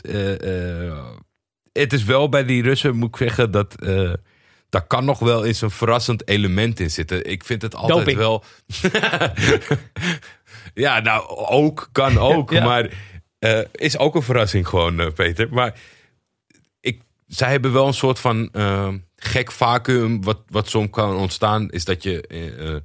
veel geld hebt in je land en daardoor je talent binnen weet te houden. Dus dat wij ze niet kennen. Maar dat ze best wel goed zijn, zeg maar. Dat gaat terug tot ik weet niet wanneer. Dus er schijnen wat super getalenteerde middenvelders bijvoorbeeld rond te hoppelen. Maxim Mukin van Lokomotiv schijnt een begnadigd talent te zijn. Maar daar kan je dan weer tegen wegschrepen dat Yuri Shirkov weer mee is. Ik heb het idee dat hij mijn hele voetballeven al meehobbelt. Lieve hemel. Ja, Shirkov, ik denk dat hij niet zo hard meer rent. Even kijken, Zopnin, Roman Zopnin van Spartak. Ons vriend is er weer bij. Alexander Golovin. Ah. Die is nog steeds onder contract bij Monaco. De carrière heeft niet echt de vlucht genomen sinds 3 jaar geleden. Nee, helaas. Maar dat is, wat was dat ook alweer? Dat was een woordgrap. Maar dat je moest Golovin. Ja. Ja, daar is hij voor. Ja, ik weet niet of hij het zelf nog doet. Maar ja, wij hopen met hem mee. Ja. Achterin is het zeer beperkt. En ook wel wat nieuwerwetser. Want zeg maar de hoogbejaarden, daar hebben ze toch op een gegeven moment... de Berezoetski-bro's hebben ze toch maar een keer... Die zijn er toch niet bij? Nee, daar hebben ze toch eindelijk een keer afscheid van genomen. Dus er zit potentieel volgens mij hartstikke leuk voetbal in deze selectie. Mm-hmm. Maar of die ook een taak krijgen om leuk te gaan voetballen, dat betwijfel ik. Ja, we zullen het zien. Ik weet niet. Uiteindelijk was dat toch 3 jaar geleden. Was dat ook best wel leuk. Ja. Nee, ik laat me graag... En volgens mij spelen ze nu ook weer thuis, toch? In Rusland is ook weer een speelstad. Absoluut laat ik me graag verrassen door deze jongens. Maar weet je wat het is met Zuba? Zuba was tot voor kort... iets moois om naar uit te kijken. Ja. En kan ook iets bijdragen aan zo'n toernooi. Met toch wel een charismatische spits die is. Alleen hij moest zo lullig voor Deadpool spelen. Dus ik weet niet of we hem weer terug in de armen moeten nemen. Nee. Te vroeg nog, toch? Te vroeg nog voor. Om Artem Tsuba weer terug te halen. Ja, nee, dan moet hij eerst iets leuks doen. Moet hij eerst wat leuks doen. Precies. De laatste ploeg van Pool B is België. Ha. Ik heb een stelling. Oké. Sorry Belgische luisteraars. Ik denk dat België misschien wel het grootste slachtoffer is van het uitstellen van het EK met een jaar. Ze hebben gemiddeld de oudste selectie van het toernooi. Zijn gemiddeld 29,2 jaar oud. Al de wereld is 32, Vertong is 34, Vermalen is 35, Witsel is 32, Hazard is 30, Mertens is 34, Chatli is 31. En dan beginnen de jaren wel te tellen en die zitten er dus allemaal nog bij in de selectie. Wat de fuck doet Vermalen daar nog bij? Jordi, ik zag jou helemaal opschrikken. Ja, nou ja, ik heb wel met een schuin oog ook naar de andere ploeg gekeken. Ik heb niet meer afgesloten voor jouw teams, maar ja, ik zag dat. Ik denk, ja, wat gaan ze nou doen? Nou ja, kijk, ik denk wat er kan gebeuren is dat dit het toernooi wordt waarover de Belgen achteraf gaan zeggen: ja, deze ploeg is ook veel te oud. En waarom zijn we zo loyaal aan de oude generatie? Weet je wel, precies wat elk land volgens mij meemaakt. Mm-hmm. Dat je net iets te lang vasthoudt aan een generatie die het goed heeft gedaan. En nou ja, ze hebben natuurlijk wel gewoon een hele goede EK-kwalificatie gehad. Eerst geworden in de pool met San Marino, Kazachstan, Cyprus, Schotland en Rusland. Samen met Italië zijn ze de enige ploeg die alle wedstrijden hebben gewonnen. Ze hadden gemiddeld 4 doelpunten voor per wedstrijd. Ze hebben dus 40 keer gescoord tijdens die hele kwalificatie. Samen met Turkije hebben ze ook nog eens de minste doelpunten tegen. Dus ook maar 3 tegen. En dat is een geweldige kwalificatie. Maar ja, die kwalificatie is inmiddels alweer 2 jaar geleden. Mm-hmm. Die spelers zijn allemaal alweer 2 jaar ouder. Nu, volgens mij is dat echt wel, zeker zo op latere leeftijd, is dat gewoon een probleem. En hier had ik eigenlijk hetzelfde. Als ik naar die hele selectie keek, dacht ik, waar zit de frivoliteit? Waar zit de gekte in dit team? Ongelooflijk veel talent. Laat daar geen misverstand over bestaan. Natuurlijk gewoon Lukaku in de spits. Maar ik denk dat elk succesvol WK-team moet een Elia hebben. Zoals in Nederland in die WK-finale, dat jaar hadden ze ook een Elia. Je hebt die gewoon nodig. Iemand die je kan inbrengen, die onvoorspelbaar is, die zo'n wedstrijd kan openbreken. Hoeft helemaal niet de beste speler te zijn. Ze hebben Jeremy Doku. Ja. Dat is de enige. Dat is de enige optie. En voor de rest hebben ze natuurlijk wel geweldige spelers. Ik denk of Jeremy Doku moet het doen. Of, denk ik, Youri Tielemans. 24 jaar oud. Zou dit zomaar het toernooi kunnen worden waarin hij, zeg maar, er wordt gekeken naar De Bruyne, naar Hazard, naar al die jongens die het al jaren moeten doen. En dat dan een jonkie de bejaarde bij de hand neemt. Ja. Ik zag dat opeens voor me. Dat is hoe België leuk kan worden, denk ik. Moeilijk. Dat is groep B. Ja. Zullen we naar groep C gaan? En dat is voor mij dan weer een lastige. Dat is de pool waar Nederland in zit. Nederland, Oekraïne, Noord-Macedonië en Oostenrijk. Nou ja, dan moet ik eerst maar even mijn mond houden. Als je mijn mening over Nederland wil horen, dan moet je de bonusvoorbeschouwing luisteren. En dan luisteren we nu naar Jordi. Nederlands elftal, Peter. Ja. Frank de Boer. Selectie samengesteld. Gedoe rondom de... Ja, rondom wat niet. Jeetje, ja, ik zit er te denken. Gedoe om... Ik kan wel zeggen over de keeperskwestie. Over het verspreken van dingen. Over de uitvoering van zaken. Over alles is gedoe op dit moment. Het enige wat ik zeg maar een soort van... Als factor... Wat je kan doen, wat ook natuurlijk niet zo heel lang geleden was... was het sentiment alvorens 2014. Ondanks dat Louis van Gaal daar toen aan het roer was... was het wel zoiets van, nou, wat gaan we daar eigenlijk doen? Ja. Dat wordt niet veel. Ja. Huilende mensen op straat. Kevin Strootman geblesseerd afhaakte. Dat was een ramp. Land in crisis. Ja, ja. Dat is gewoon... ik heb toen dat boek teruggelezen van Hugo Lochtenberg... die dat beschreef en ik dacht... Oh ja, shit, ik was dat helemaal vergeten eigenlijk over dat Strootman-incident. Dus daar kan je aan zien dat toernooivoetbal, het is echt een verschrikkelijk cliché, maar is totaal onvoorspelbaar. Ja. Als je ziet, zeg maar, hoe ridicuul dan de voorbereiding lijkt ten opzichte van de uitvoering. Alleen. Oeh. Ja. Er waren toch nog wel gewoon betere jongens en er werden toch betere beslissingen genomen. Ik snap dat we nu op dit moment een soort van... ook weer zo'nzelfde soort strijd hebben. Moet het Nederlands elftal zijn speelstijl aanpassen op de aanwezige spelers? Ik denk dat het een goed concept is. Mm-hmm. Maar dan is het er wel aan de bondscoach om binnen dat gekozen concept de juiste poppetjes neer te zetten. Ja. En ik heb het idee dat we eigenlijk al te ver daarvan verwijderd zijn dat dat nog goed komt. Dus ik hoop vooral niet dat het als een nachtkaars gebeurt. Ik hoop wel dat, zeg maar, als de uitvoering slecht is... dat het wel gepaard gaat met heel veel arbeid... om het goed te maken. Mm-hmm. Ik denk dat een vuurtje binnen de spelers op het veld de enige redding is voor het Nederlands elftal. Onderlinge ruzie. Nou, dat hoeft niet per se, maar dat de spelers... Ik had al zoiets, maar de Boer blijft een soort van gek vrolijk met de media. Ik had graag gezien dat ze de media als zijn een soort van... al was het maar fake, als vijand. Dat. Ze hebben een vijand nodig. Ja. Ze hebben een vijand nodig om ze gaan op te trekken. Je ziet dat die jongens dicht bij elkaar zitten. Er zitten heel veel talentvolle jongens in... die echt een leuke wedstrijd op de mat kunnen brengen. En als het allemaal goed valt... dan kom je zelfs wel tot 11 man die gewoon... hartstikke leuk en goed kunnen voetballen. Want dat zit er nog echt wel in. Mm-hmm. Is het niet ook... ik had zelf het gevoel... dat ook Nederland eigenlijk de Elia-factor is vergeten. Terwijl je mag 26 man meenemen. Ja. En volgens mij is dat gewoon vergeten. Het zijn best wel... Malen kan misschien. Uiteindelijk weinig opties voor overgebleven. Omdat, ja, ik denk dat Lang past er misschien wel het beste in dat profiel. Ja, Groeneveld. Ja, die is best wel... Ja, dat is ook zo moeilijk. Weet je, kan nu heel gewichtig doen over dat hij over het hoofd is gezien. Maar ja, dat weet je helemaal niet hoe dat uitgepakt. Nee, maar kijk, ik denk in die voorselectie had hij 6 of 7 rechtsbacks geselecteerd. Ja, dat was heel vreemd. Had dan gewoon nog een extra buitenspeler geprobeerd. Even een weekje. Maar goed, ik merk al, ik begin alweer te koken. Ja. Maar wat ook moeilijk is, denk ik, met zo'n Nederlands elftal... en dan zeg maar het doorselecteren en met de nieuwe opkomende talenten. En dan, ik denk dat je toch ook in de toekomst met dit soort dingen rekening gaat houden. Want bij alles wordt er natuurlijk gekeken van tussen de bondscoach en zijn clubverleden... zit daar een verband tussen. Want eigenlijk denk ik dat de jongsten die mee zijn... dat daar echt optimaal gebruik van moet maken... Alleen dat zal heel moeilijk worden om dat te beslissen. Gravenberg, Timber, Wijndal, De Ligt. Ja. Dat zijn de jongste 4 in de selectie. Maar ja. Die moeten het doen volgens jou. Ja. Okay. Maar je maakt het jezelf weer zo lastig in dat pakket, zeg maar. Dat er zal misschien raar gekeken worden als Gravenberg start. Maar ik denk dat hij zowel voetballend als inhoudelijk dat verdient. Ik mag daar niks over zeggen. Nee. Wat ik daarover vind, dat dan moet je de bonus voorbeschouwing luisteren. Ik heb lang genoeg neutrale kijkers gemaakt om te zeggen dat het niet uitmaakt.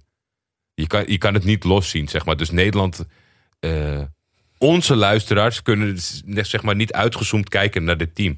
Dus hoe dan ook ga je emotioneel meegetrokken worden en is dat een plus? Ja. Noord-Macedonië. We gaan nu naar de tegenstanders van Nederland. Noord-Macedonië, nou ja, ook voor het eerst gekwalificeerd. Ook nog eens via de play-offs. Ze werden derde in de pool met Polen, Oostenrijk, Slovenië, Israël en Letland. In de play-offs speelden ze toen tegen Kosovo. 2-1 gewonnen en Georgië 1-0 gewonnen. Deze zijn er dus ook voor het eerst bij. Maar dit vind ik dus een goed voorbeeld van iemand die van een land dat geen pseudo-IJsland is. Die niet diezelfde rol proberen op te eisen. Zij zeggen namelijk gewoon, als je gaat opzoeken hoe zij een beetje toeleven naar dit EK... is eigenlijk de centrale boodschap is... wij zijn voor niemand bang. We vreten jullie allemaal levend op. En ik word daar dus een beetje bang van.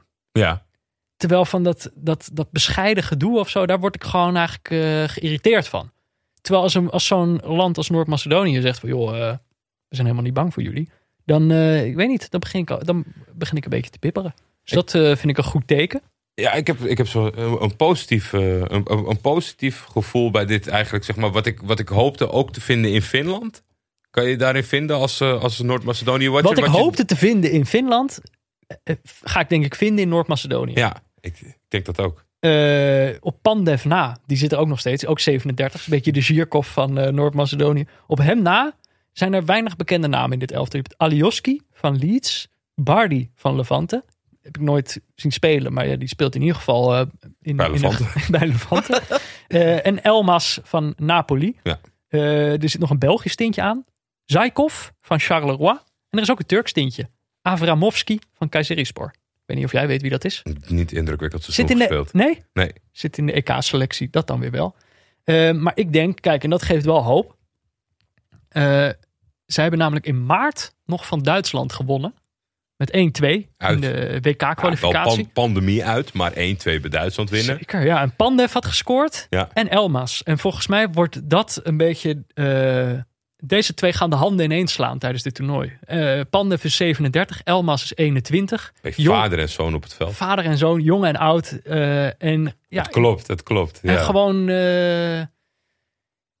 ik weet niet, ik heb hier een goed gevoel bij. Gewoon zo'n...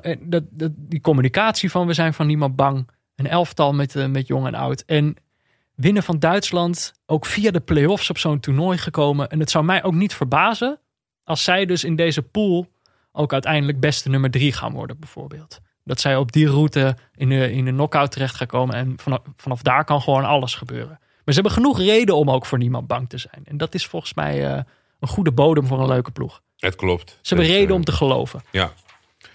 Oekraïne. De indrukwekkendste naam is de trainer. Dat is Andrei Shevchenko. Ja, die moet je wel kennen. En daar heeft iedereen goede gevoelens bij, toch? In ieder geval bij hem als speler. Ja, wel zeg maar een soort van Inzaghi. Zeg maar, stond voor. Ja, hij staat toch voor een soort degelijkheid, voor een soort vriendelijkheid. Ja, maar precies. Maar hij mist het voor mij, een klein rafeltje. Nee, hij is geen gek, maar hij mist een klein rafeltje. En ik ben bang dat zijn ploeg ook een klein rafeltje mist. Ze spelen heel verzorgd, heel indrukwekkend, heel modern. Wie had het allemaal kunnen voorspellen? Laatst stond hij in de Champions League finale. En nu is hij de MVP van dit land. En dat is Zinchenko. Ja. Dat is toch de speel waar alles om draait. Dat is vreemd, ja. Wat gigantisch in hun voordeel is, denk ik. Als je dat goed kan managen. En dat lijkt Shevchenko wel te kunnen doen. 80% van deze ploeg zit of bij Kiev of bij Shakhtar. Ja, dus die kennen elkaar allemaal. Weet je hoe chill dat is dat je niet hoeft te zeggen van... Pietje, dit is Keesje, aangenaam. En probeer maar een soort van chemie op het veld te creëren. Ja. Dat is echt een voorsprong. Mm-hmm. Het is niet normaal. Het duurt maar. En of ze spelen in het thuisland of ze spelen in België. Roman Bezos van Gent. Jaremchuk hebben we ook in actie gezien. Wel eens Gent. Er was er nog eentje volgens mij in België. Zie ik zo 1, 2, 3 niet. Aanvallend stootkracht is wel... het grote probleem. Maar dat is, weet je, ik vind het altijd al zo jammer als je het door zit te nemen, dat dan een paar keer dezelfde conclusie komt. Maar het is gewoon, niet veel landen hebben een goede spits. Of niet een eentje die het in zijn eentje kan, zeg maar. Zo'n Jaremchuk is absoluut geen doelpuntenmachine. Jarmolenko van West Ham is ook niet iemand die de doelpunten aaneenrijgt. Er zijn wel, denk ik, er zijn veel nieuwe spelers wat dat betreft voor de neutrale kijker te ontdekken. Omdat het niveau van Kiev en Shakhtar is natuurlijk bekend. Maar laatste jaren niet indrukwekkend of veel in zicht geweest. Misschien op Europese niveau. Mm-hmm. In de Champions League bijvoorbeeld wel Shakhtar nog gewonnen. Recent van Real Madrid gewoon. Maar op dit moment is het een beetje... Hè, hoe verhoudt zich dat uit overwinningen? Maar dat was wel... Ilya Sabarny van Kiev. Dat schijnt er eentje te zijn om ontzettend op te gaan letten. Ik vond het leuk dat Piatov nog steeds mee is. Dat zie je toch wel, dat alle selecties toch wel het liefst... Het is ook alweer 48. Bejaarde keeper meenemen. Ja. Want die gepokt en gemazeld, die weet wat hij doet. Weet je, dat is... maar waarschijnlijk zal die niet gaan keepen. Want dat zal Buschan zijn, wat ook als talent staat aangeschreven. Ik was er nog niet helemaal over uit. Ik was er nog niet helemaal over uit, maar want dat heeft volgens mij te maken met de hervorming en dat soort dingen allemaal. De spits die speelt bij Dnipro 1. Maar volgens mij was dat vroeger gewoon Dnipro. En Dnipro en dat soort dingen. Maar die 1 die was heel aanlokkelijk. Maar ga ik gedurende dit toernooi uitvogelen. En er was ook iets met hun shirt, toch? Er was gedoe al rond hun shirt. Hun shirt werd bekendgemaakt en daar stond zeg maar een soort... hun land staat er ook op, zeg maar. Dus zo in of exclusief het landkaartje. En dat was inclusief de Krim. Dus daar waren ze in Rusland woedend over. Ja, nee, dat kan je wel in Rusland overlaten, toch? Ja, om ergens ziedend over te zijn. Maar ik denk eigenlijk bij voorbaat al... Dit is een ploeg die ons moet gaan verrassen. Want op voorbaat, dat kan je ook niet uitzetten. En dat zal voor alle luisteraars gelden, denk ik bijna. Die ziet... 's avonds op zijn programmaboekje zit hij te kijken. Denkt hij, Oekraïne-Oostenrijk. Nou, niet leuk. Ja, maar dat heeft Oekraïne over zich. Het zijn ook altijd rotploegen in een Europees verband. Dat is hartstikke goed. Hè? Daar niet van. Dat maakt misschien nog wel vervelender, zeg maar. Dat altijd zo geweest. Dan moest je, op een gegeven moment keren het gelukkig een beetje. Maar dan moest je tegen Shakhtar. Won je ervan? Was niemand onder indruk? Verloor je ervan? Was de schande. Zeg maar. Dat klopt niet. Maar sterke ploeg, stabiele ploeg. Hele lastige tegenstander voor Nederland. En een hele goede kwalificatie gehad, toch? Ja. Boven Portugal geëindigd, geloof ik. Daarom. Dus ze kunnen misschien... Alle hands aan dek. Oké, een ploeg die niet gaat verrassen. Dat is deze laatste ploeg uit deze pool. Oostenrijk. Komen uit dezelfde kwalificatiepool als Noord-Macedonië. Mm-hmm. Daar werden zij tweede. Op een of andere manier voelen zij als een vaste klant op het EK. Ik had echt het idee van zij zijn er altijd eigenlijk wel bij... Oostenrijk, maar dat is dus helemaal niet zo. Alleen in 2008 en 2016 hebben ze zich ooit geplaatst voor het EK. En in 2008 was het niet eens echt heel knap, want toen was het in hun eigen land. Dus toen waren ze automatisch geplaatst. Dus ze zijn er eigenlijk bijna nooit bij. Toch, als je kijkt naar die selectie, is het niet heel gek. Ze hebben natuurlijk Alaba, dat is de grote sterspeler. Verder echt een hele rit spelers die allemaal wekelijks in de basis staan in de Bundesliga. Schlager, Sabitzer, Baumgartner... het klinkt allemaal ontzettend Oostenrijks. In de hele selectie zitten maar 4 spelers die niet in de Duitse Bundesliga spelen. Dat is niet normaal, hè? Maar dat is volgens mij ook exact het probleem van Oostenrijk. Namelijk, wij hebben afgelopen jaar de Bundesliga betiteld als de saaiste competitie. En dat komt, er wordt heel veel arbeid geleverd. Er wordt hard gerend. Goed georganiseerd. Er wordt goed georganiseerd, maar er zit weinig frivoliteit in. Weinig onvoorspelbaarheid. En dat zit ook in dit team. Er zit geen verrassing in dit team. Ze hebben in de kwalificatie van iedereen gewonnen van wie ze moesten winnen. Maar ze hebben geen enkele keer verrast tegen een betere ploeg, zeg maar. En dat is een beetje de sfeer die nu ook in het eigen land ontstaan is. Ja, namelijk dat het saai is. En de bondscoach krijgt daar de schuld van, Foda. Die moet weg, vinden ze allemaal. Nu? Nou, ja, volgens mij wel. Liever wel. Ja, nu nog even als het even kan. En ze zijn ook allemaal steeds weer teleurgesteld in dat Alaba weer heeft ondergepresteerd. Dus het is gewoon... Er zit weinig optimisme in dit team naar dit toernooi toe. Ze hebben een paar maanden terug nog met 4-0 van Denemarken verloren in de WK-kwalificatie. Dus in Nederland gaan we met hangend hoofd naar dit toernooi toe. Maar dat is in andere landen natuurlijk even goed zo. En het probleem is gewoon... Ze scoren niet zoveel. Ze hebben in hun uitzwaaiwedstrijd met 0-0 gelijk gespeeld. Dus het is gewoon... Ja, ik denk dat dit een ploeg is die het gewoon niet heeft. Een hele hoop goede spelers, maar gewoon niemand die de neutrale kijker gaat laten opveren. Maar ook niet die de ploeg een beetje uit het ritme kan trekken. Er is gewoon niemand die kan verrassen. Arnautovic is 32, die speelt al een paar jaar in de Chinese competitie. Iemand anders zal moeten opstaan. Maar als ik naar die selectie kijk, dan denk ik, ja, wie dan? Ja, Baumgartner en Sabitzer zijn wel echt leuke voetballers. Maar ja, het is...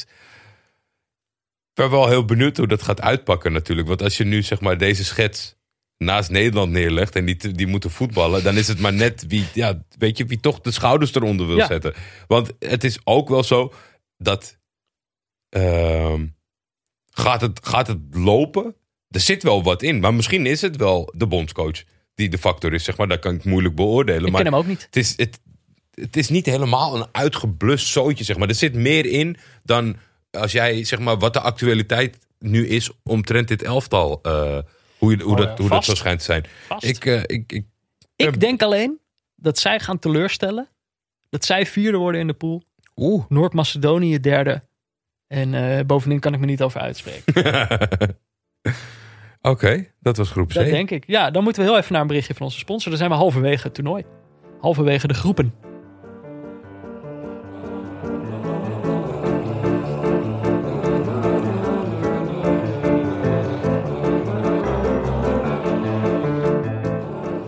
Ja, want ook dit toernooi gaat gewoon weer mede mogelijk gemaakt worden door Auto.nl. Auto.nl, Jordi, die hebben deze zomer het... perfecte autorijnummer laten maken door Tim Knol. Ik heb het gehoord. Lekker nummertje.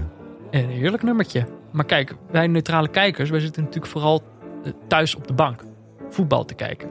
Dus wij dachten, wij moeten misschien met neutrale kijkers deze zomer de perfecte EK-playlist gaan maken. Eentje waardoor jij een beetje in de sferen komt om voetbal te gaan kijken. We hebben hem nog niet gemaakt. Wordt hij gemaakt. Hij is in aanbouw. Hij is bijna zover. Want wij hebben ook een deskundige gevraagd om deze samen te stellen. Het was bizar dat het zo perfect Ja, dit kan je eigenlijk niet vangen. Je zoekt iemand met verstand van voetbal. Je zoekt iemand met verstand van muziek. Er is één iemand in Nederland die dat is. Rick Kroef. Ja. En die is op dit moment voor onze playlist aan het maken. Maar zelfs als hij hem af heeft, dan is hij nog niet af. Want we gaan dit toernooi gaan we namelijk iets doen met deze playlist. Namelijk jullie als luisteraars mogen ook iedere dag een liedje toevoegen aan de playlist. Maar, er is een maar. Dit was eigenlijk jouw idee, Jordi. Jij vond, als ze er eentje instoppen, dan moeten ze er ook eentje uithalen. Dan moet er ook eentje uit. Ja, maar ik heb het nu al dat ik aan het eind van de rit met een verschrikkelijk slechte samenhangende playlist door het land moet rijden. Ja. Want ja, dat is het toch wel een beetje. Waarschijnlijk, want ik heb een paar van die nummers, die ga ik nog niet verklappen, die ik vind, die horen daarin. Die heeft iedereen. En met de factor expert Rick Kroef die het klaarzet, mm-hmm. Dan moet het zo zijn. Om jouw punt te maken, moet je wel ook op iets opofferen, zeg maar. Dus ja, schop er maar eentje uit. Eentje eruit, eentje erin. Ja. Er is één regel. Tim Knol mag er niet uit. We zijn contractueel... Kan niet. We zijn contractueel verplicht door onze sponsor. Het openingsnummer van de playlist. Tim Knol moet erin blijven. Ja. Dus die mag er niet uit. Maar een van die andere liedjes wel. Dus bedenk alvast welk liedje jou in de ultieme EK-stemming brengt. Ik vind wel, de regel moet wel misschien zijn, of je verhaal erachter moet heel goed zijn, maar het liefste wel voetbalgerelateerd. Neem die alvast in je hoofd. En dan gaan we, als het toernooi eenmaal begint, gaan we deze playlist helemaal in elkaar zetten met elkaar. Moet het een voetballiedje zijn vind voor jou? Wel een beetje. Ja, een beetje? Nou ja, je moet wel beargumenteren waarom het jou in de EK-stemming brengt. Ja, toch? Precies. Nee, precies. Maar in dat opzicht mag het alles zijn. Ik wil ze wel meegeven dat, zeg maar, het kan ook heel toevallig zijn dat op jouw ultieme EK-moment de goldenering aanstond bij de buren. Weet je, dat mag wel. Want anders dan haal je een heleboel liedjes. Want zoveel liedjes worden niet gemaakt over voetbal. Ja, allemaal van die meeklappers. Ik zat gisteren bij het Nederlands elftal gisteren. Ja. Ze scoorden. Er stond I Got A Feeling van de Black Eyed Peas op. Grosvest, hè? Dan moet je bij Twente zijn, niet bij Oranje. Maar ik snap dat echt niet. Wat doet dat liedje nog steeds? Het is 2021. Waarom zetten we dat liedje nog op? Er zijn toch nieuwe liedjes? Nou ja, misschien moeten we deze discussie bewaren voor de rest van het toernooi.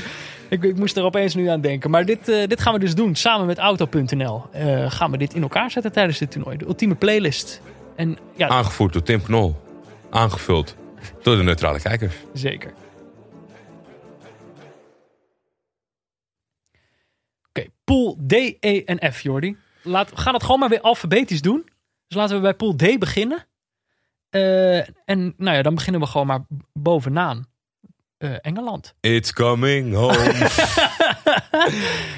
Ja, geloven ze daar alweer in Engeland?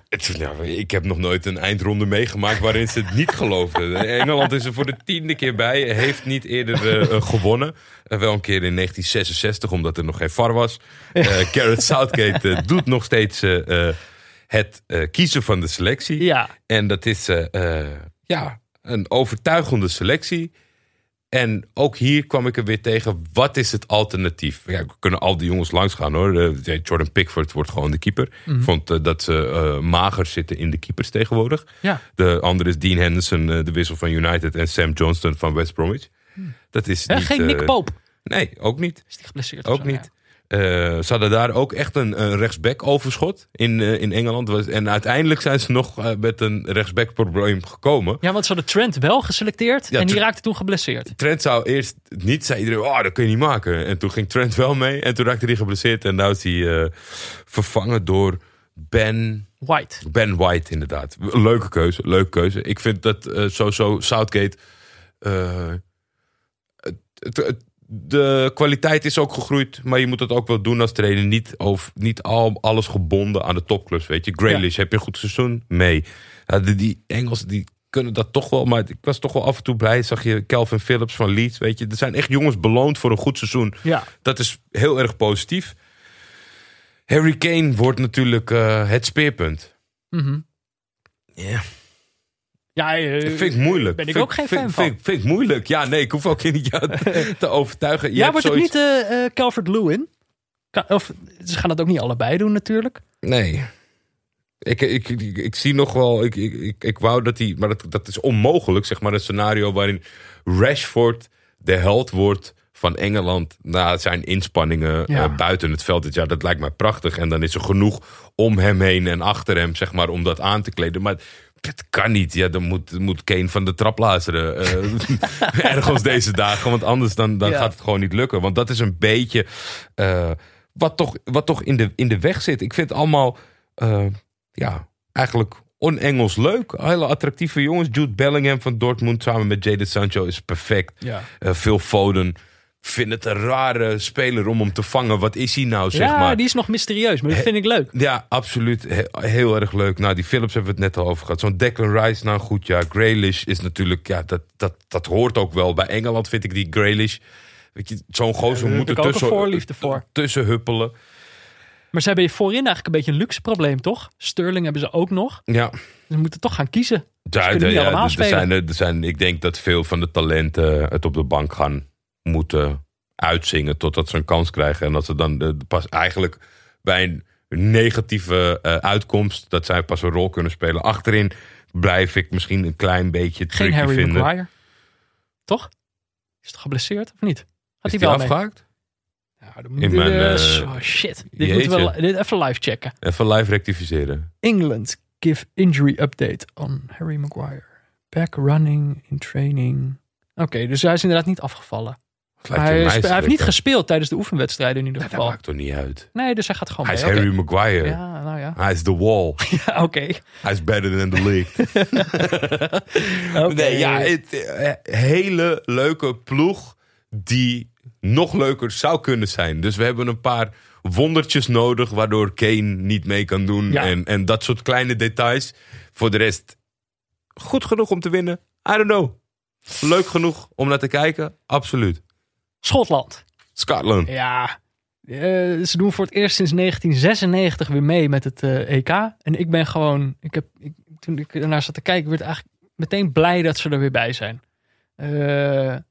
Wat ik bijvoorbeeld al leuk vind, is dat ploegen, zeg maar, van dit niveau... of landen van dit niveau hebben niet zo heel vaak echt een goed omlijnde voetbalidentiteit. Terwijl Schotland heeft dat voor mijn gevoel wel... En het is niet tiki-taka of zo, maar gewoon dat het de lomp is en hard. Op een of andere manier is dat het gevoel dat je bij Schotland hebt. Maar ja, als je dan gaat kijken, dan weet ik niet hoezeer dat allemaal nog klopt. Ze hebben een heel jonge selectie, bijna alleen maar 20ers. Alleen Billy Gilmore en Nathan Patterson zijn jonger dan 20, zijn allebei 19. En ze hebben maar 4 spelers boven de 30, waarvan 3 keepers. Dus een behoorlijk jonge selectie. Nou, we hebben... ook in deze podcast al vaak genoeg de grap gemaakt... dat ze best wel wat talentenvolle voetballers hebben... maar dat ze allemaal linksback zijn. Dat is natuurlijk ook wel een beetje... dat is jammer. Ja. Ze hebben Andrew Robertson en Kieran Tierney... en er was er weer een talent doorgebroken... en dat was ook weer een linksback. Maar ze hebben eigenlijk ook verder best wel wat staan nog. McTominay was ik nooit zo'n fan van... maar die was in de Europa League finale met Manchester United... vond ik die echt goed. Dus die kan denk ik dit toernooi ook best wel... deze ploeg een beetje op sleeptouw nemen. Dus ook nog John McGinn. Nooit echt zo opgevallen, maar die heeft vrijwel iedere minuut voor Aston Villa gespeeld. Het afgelopen seizoen. Heeft in de EK-kwalificatie ook 7 keer gescoord. In 10 wedstrijden. Dus die scoort op een of andere manier heel veel. En nou, ik hoop dat ze een plek gaan vinden in dit elftal voor Billy Gilmore. Ja. Dus de jonge jongen van Chelsea. 19 jaar oud. En... hij is gewoon het voorbeeld. Hij past totaal niet in die identiteit van Schotland die ik net omschrijf. Ik bedoel, hij heeft het postuur van mij. Ja. Van een soort Peter Buurman. Het is een verfijnde voetballer. Niet zo sterk. Hij ziet er heel jong. Ja, het is ook een beetje een jongensachtig uiterlijk. En dat lijkt mij nou zo geweldig als die een lekker toernooi draait. Zeg maar. Ik zag al helemaal voor me hoe ik van deze ploeg zou kunnen gaan houden. Zij hebben zich nog wel niet eens zo heel soepel geplaatst voor dit toernooi. 3e geworden in de pool met België en Rusland. In de play-offs hebben ze 2 keer na penalties gewonnen. Hè, ja. Israël en Servië. Maar dat is denk ik wel in aanloop naar zo'n toernooi. 2 keer succesvol zijn met penalties. Dan denk ik, als Schotland eenmaal die knockouts bereikt... dan hebben ze wel het vertrouwen om te denken van... nou, als we tot penalties kunnen rekken, dan pakken we ze gewoon. Volgens mij is dat wel lekker als je dat als ploeg hebt. En ik heb een droom. Ik denk dat het gewoon niet ondenkbaar is dat zij de knock-out gaan bereiken. Volgens mij kan dat gewoon. Maar mijn droom, en die is eigenlijk helemaal niet zo groot... het is gewoon dat ze in deze pool van Engeland winnen. Ja. Dan is eigenlijk het toernooi al geslaagd. Dat vinden ze zelf, denk ik, ook. Absoluut, absoluut. En maar ook voor mij als neutrale kijker, dat zou gewoon al top zijn. Het verhaal dat daar dan in zit, hoe gek die mensen dan gaan worden... ja, dat wordt echt geweldig. Dus dat is gewoon eigenlijk, daar kijk ik naar uit. De wedstrijd tussen die twee ploegen, daar ben ik al tevreden. Ik ben ook heel erg enthousiast over deze ploeg. Terwijl zeg maar de rapporten eromheen niet suggereerden dat ze attractief voetbal spelen. Maar ik heb het idee dat... ja, de feiten spreken ons tegen. Daar komen was belangrijk. Hoe niet? En ja, dat ze er nu zijn, dat ze ons toch Schotland gaan laten zien wat Schotland kan zijn. Ja, dat hoop ik. En ik denk ook, zeg maar, dat in de juiste omgeving, en al zijn er veel jonkies bij, dat zeg maar Billy Gilmore, hij is toch geboren Schot. Zoals Gent Henley stevig de duels aangaat en boven Harry Kane staat te voeteren. Mm-hmm. Denk ik toch dat het ook bij Billy gaat borrelen. Ik heb ja, sensationeel veel hoop op deze ploeg. Ja, absoluut. Dit is oké. Maar laten we verder gaan. Kroatië. Zlatko Dalic, die is voor de 6e keer bij. Is natuurlijk indrukwekkend WK gespeeld. Finalist. Maar daar is het wel een klein beetje op vastgelopen. In die zin dat het nogal... ja, maar het is ook gewoon... Het zijn dezelfde mensen. We hadden het net over het zeg maar doorselecteren. De Kroaten zijn eigenlijk de Belgen van de Balkan. Mm-hmm. Wat dat betreft. Want het middenveld bestaat uit Perisic, Kovacic, Modric, Brozovic. En dan aangevuld wel met een paar jongens die leuk kunnen spelen. En ook nog wel een paar uit de eigen competitie. Dus die kunnen ons misschien gaan verrassen. Waaronder Mislav Orsic van Zagreb. Schijnt een groot talent te zijn. Die verantwoordelijk was voor de uitschakeling van Tottenham, geloof ik. Ja. In de Europa League. Ja, en nou ja, Mario Palisic die heeft natuurlijk al indruk gemaakt bij Atalanta. Achterin moeten we het helaas nog steeds stellen met het gehouden van Dejan Lovren. Die er niet over kan ophouden. Beste verdediger ter wereld. Ja, door zichzelf benoemd. Ja. Domagoj Vida. Ja. Knipoog-Kroaat. Knipoog-Kroaat. Mandzukic in de spits, is die er nog bij? Of nee, is dat wel echt klaar? Ante Rebic is er wel bij van Milan, maar dat is natuurlijk niet echt per se de doelpuntenmachine. Bruno Petkovic van Zagreb, die maakt wel zijn doelpunten. Voor de rest zouden we kunnen uitkijken. Hoe heet het, hebben een leuk, heel goed seizoen gedraaid. Misschien dat ze daar een weg in vinden. Kramaric. Jozef Brekalo is een leuke speler van Wolfsburg. Weet je... Ik ben altijd gefascineerd geweest en heb altijd prettig gekeken naar ploegen uit de Balkanregio.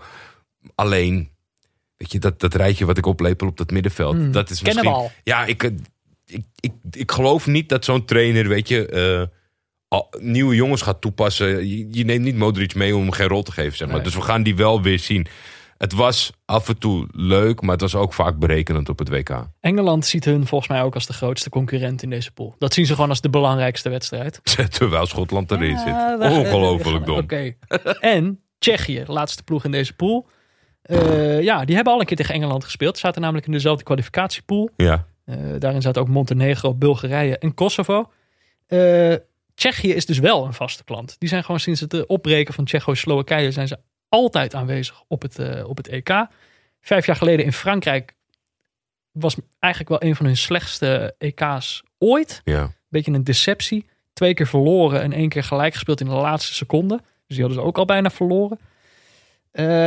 En ik denk het voordeel van deze ploeg is dat de beste spelers uit hun huidige selectie eigenlijk allemaal pas sindsdien echt zijn doorgebroken. Dus sinds dat vorige EK. Na het debacle, zeg maar. Ja, Thomas Soucek, Vladimir Koufal, Patrick Schick en Alex Kral. Die laatste is denk ik ook heel handig voor de commentatoren. Want die heeft een enorme bos krullen. Een soort David Luiz-achtige koep. En dat is gewoon handig. Een herkenbare speler in een elftal. Dat als je ernaar kijkt, dat je denkt, oh ja, dat is Kral. Het is fijn in deze waslijst aan namen dat je wat vastigheden hebt. Het is hopen voor de commentatoren dat het niet de situatie is zoals bij België, waar Witsel en Fellaini in dezelfde wedstrijd werden opgesteld. Dat je dan 2 van die krullenbollen hebt en dat je het gewoon niet meer weet. Maar dat weet ik niet precies. Volgens mij is hij de enige. Je hebt de trainer Silavi. Die zit er sinds 2018. Die heeft dan wel de filosofie. Die wil gewoon aanvallend spelen. Hoge druk, hoog tempo. Gewoon snel naar het doel toe. Dat is volgens mij hoe wij het graag zien. Beetje aanvallen. Maar het grootste probleem is dat ze dan weer eigenlijk nooit scoren. Dus ze willen wel veel aanvallen, maar die bal gaat er nooit in. Ze schijnen dan wel weer heel goed te zijn in dode spelmomenten. Ze hebben ook een hele hoop hele lange spelers. Soucek is eentje die volgens mij ook in de Premier League best wel vaak wat binnenkopt. Ik denk dan wel, het is echt een kracht natuurlijk om goed te zijn in dode spelmomenten op een toernooi. Dan kan je gewoon een paar rondes verder brengen. Maar ik hoop dan wel dat ze iets anders verzinnen dan het treintje van Engeland 3 jaar geleden. Weet je wel, dat ze bij die corners allemaal achter elkaar gingen staan. Lijkt mij wel leuk om dit toernooi een nieuwe variant te zien. En dan innovatie. Een dode spelmoment innovatie. En dan hoop ik dat Tsjechië dat doet. Ze hadden niet een heel lekkere voorbereiding. We werden met 4-0 van de mat geveegd door Italië. De uitzwaaiwedstrijd is deze avond tegen Albanië. Dus dat kan ik nog niet zeggen wat daar gebeurt. Verder, voor de voetbalmanagerspeler is het denk ik leuk dat Adam Lozek in de ploeg zit. 18 jaar oud. Ja, in voetbalmanager wordt hij altijd heel erg goed. Of hij het in het echt ook kan. Dat is altijd maar de vraag. Maar dit is wel leuk op zo'n toernooi. Dan zie je dat soort spelers nog eens. Speelt bij Sparta Praag. Ik denk wel dat deze ploeg gewoon met afstand de minste is. Ik denk ook dat zij nog wel een stapje lager zijn dan Schotland. Maar ja, we gaan het zien. Hoe zij het gaan doen. Zullen we door naar Poel? Oh. Typisch zo'n land waar dan de overenthousiaste Schotten zich in vergalopperen. Ja, terwijl het niet nodig was. Terwijl ik het zei, dacht ik al. Ja. Proefde ik het al van. Oh, ik ben ze nu ook aan het onderschatten. Ja. Maar daar kan de ploeg natuurlijk van profiteren. Groep E. Zweden, Spanje, Polen en Slowakije. Laten we dan beginnen met de favoriet van deze pool, Spanje. Spanje, die heb denk ik wel gedaan aan warme en koude balletjes tijdens de loting. Als je kijkt wat de pool is geworden. Ja. Luis Enrique, ze zijn er voor de 12e keer of 11e keer bij. Ze hebben hem al 3 keer gewonnen. Is toch een beetje, ze hebben een korte hegemonie gehad in toch wel onze prime. Ja. Zeg maar. Ben nooit gek geweest op hetgene wat de Spanjaarden hebben uitgevonden en toegepast. Het tiki-taka. Niet het leukste spel voor de neutrale kijker. Sleep. Nee. En ik heb het idee dat het wat moeilijk is om van die identiteit af te komen, zeg maar. Zie je toch ook wel weer in de geselecteerde spelers. Wat ik echt bijzonder opvalt. Ja, het is natuurlijk vrij logisch. Alleen het is niet echt iets waar je vaak bij stilstaat. Is dat Engeland zo wat de hofleverancier is geworden van het Spaanse elftal. Hè? In plaats van de eigen reguliere competitie. In plaats van Barcelona. Ja, Barcelona, Real Madrid. Van Real Madrid is er zo goed als niemand bij. Was natuurlijk. Ramos ook niet. Nee, Ramos is afgevallen. Nou, ik zeg zo goed als niemand. Volgens mij is er letterlijk niemand bij. Maar het is natuurlijk ook zo dat Barcelona en Real zelf ook internationale selecties. Maar het is toch wel in elke linie een van de 2 beste moet je toch wel een soort van in je nationale competitie willen hebben. Ja, maar die hegemonie is gewoon echt voorbij ook, toch? Ja dus dat voor de rest, het is natuurlijk een ontzettend bekende naam. David de Gea zal het doel verdedigen. Azpilicueta heeft een uitstekend jaar gehad bij Chelsea. Ja. Pau Torres. Vind ik mooi. De 2 mannen die het ontzettend goed gedaan hebben bij Villarreal. Die zijn gelukkig beloond. Het is ook niet dat ze heel veel andere keuzes hadden. Gerard Moreno is in de spits opgeroepen. Zit er nog een verrassing tussen? Nou, waarvan je nu zegt, hè?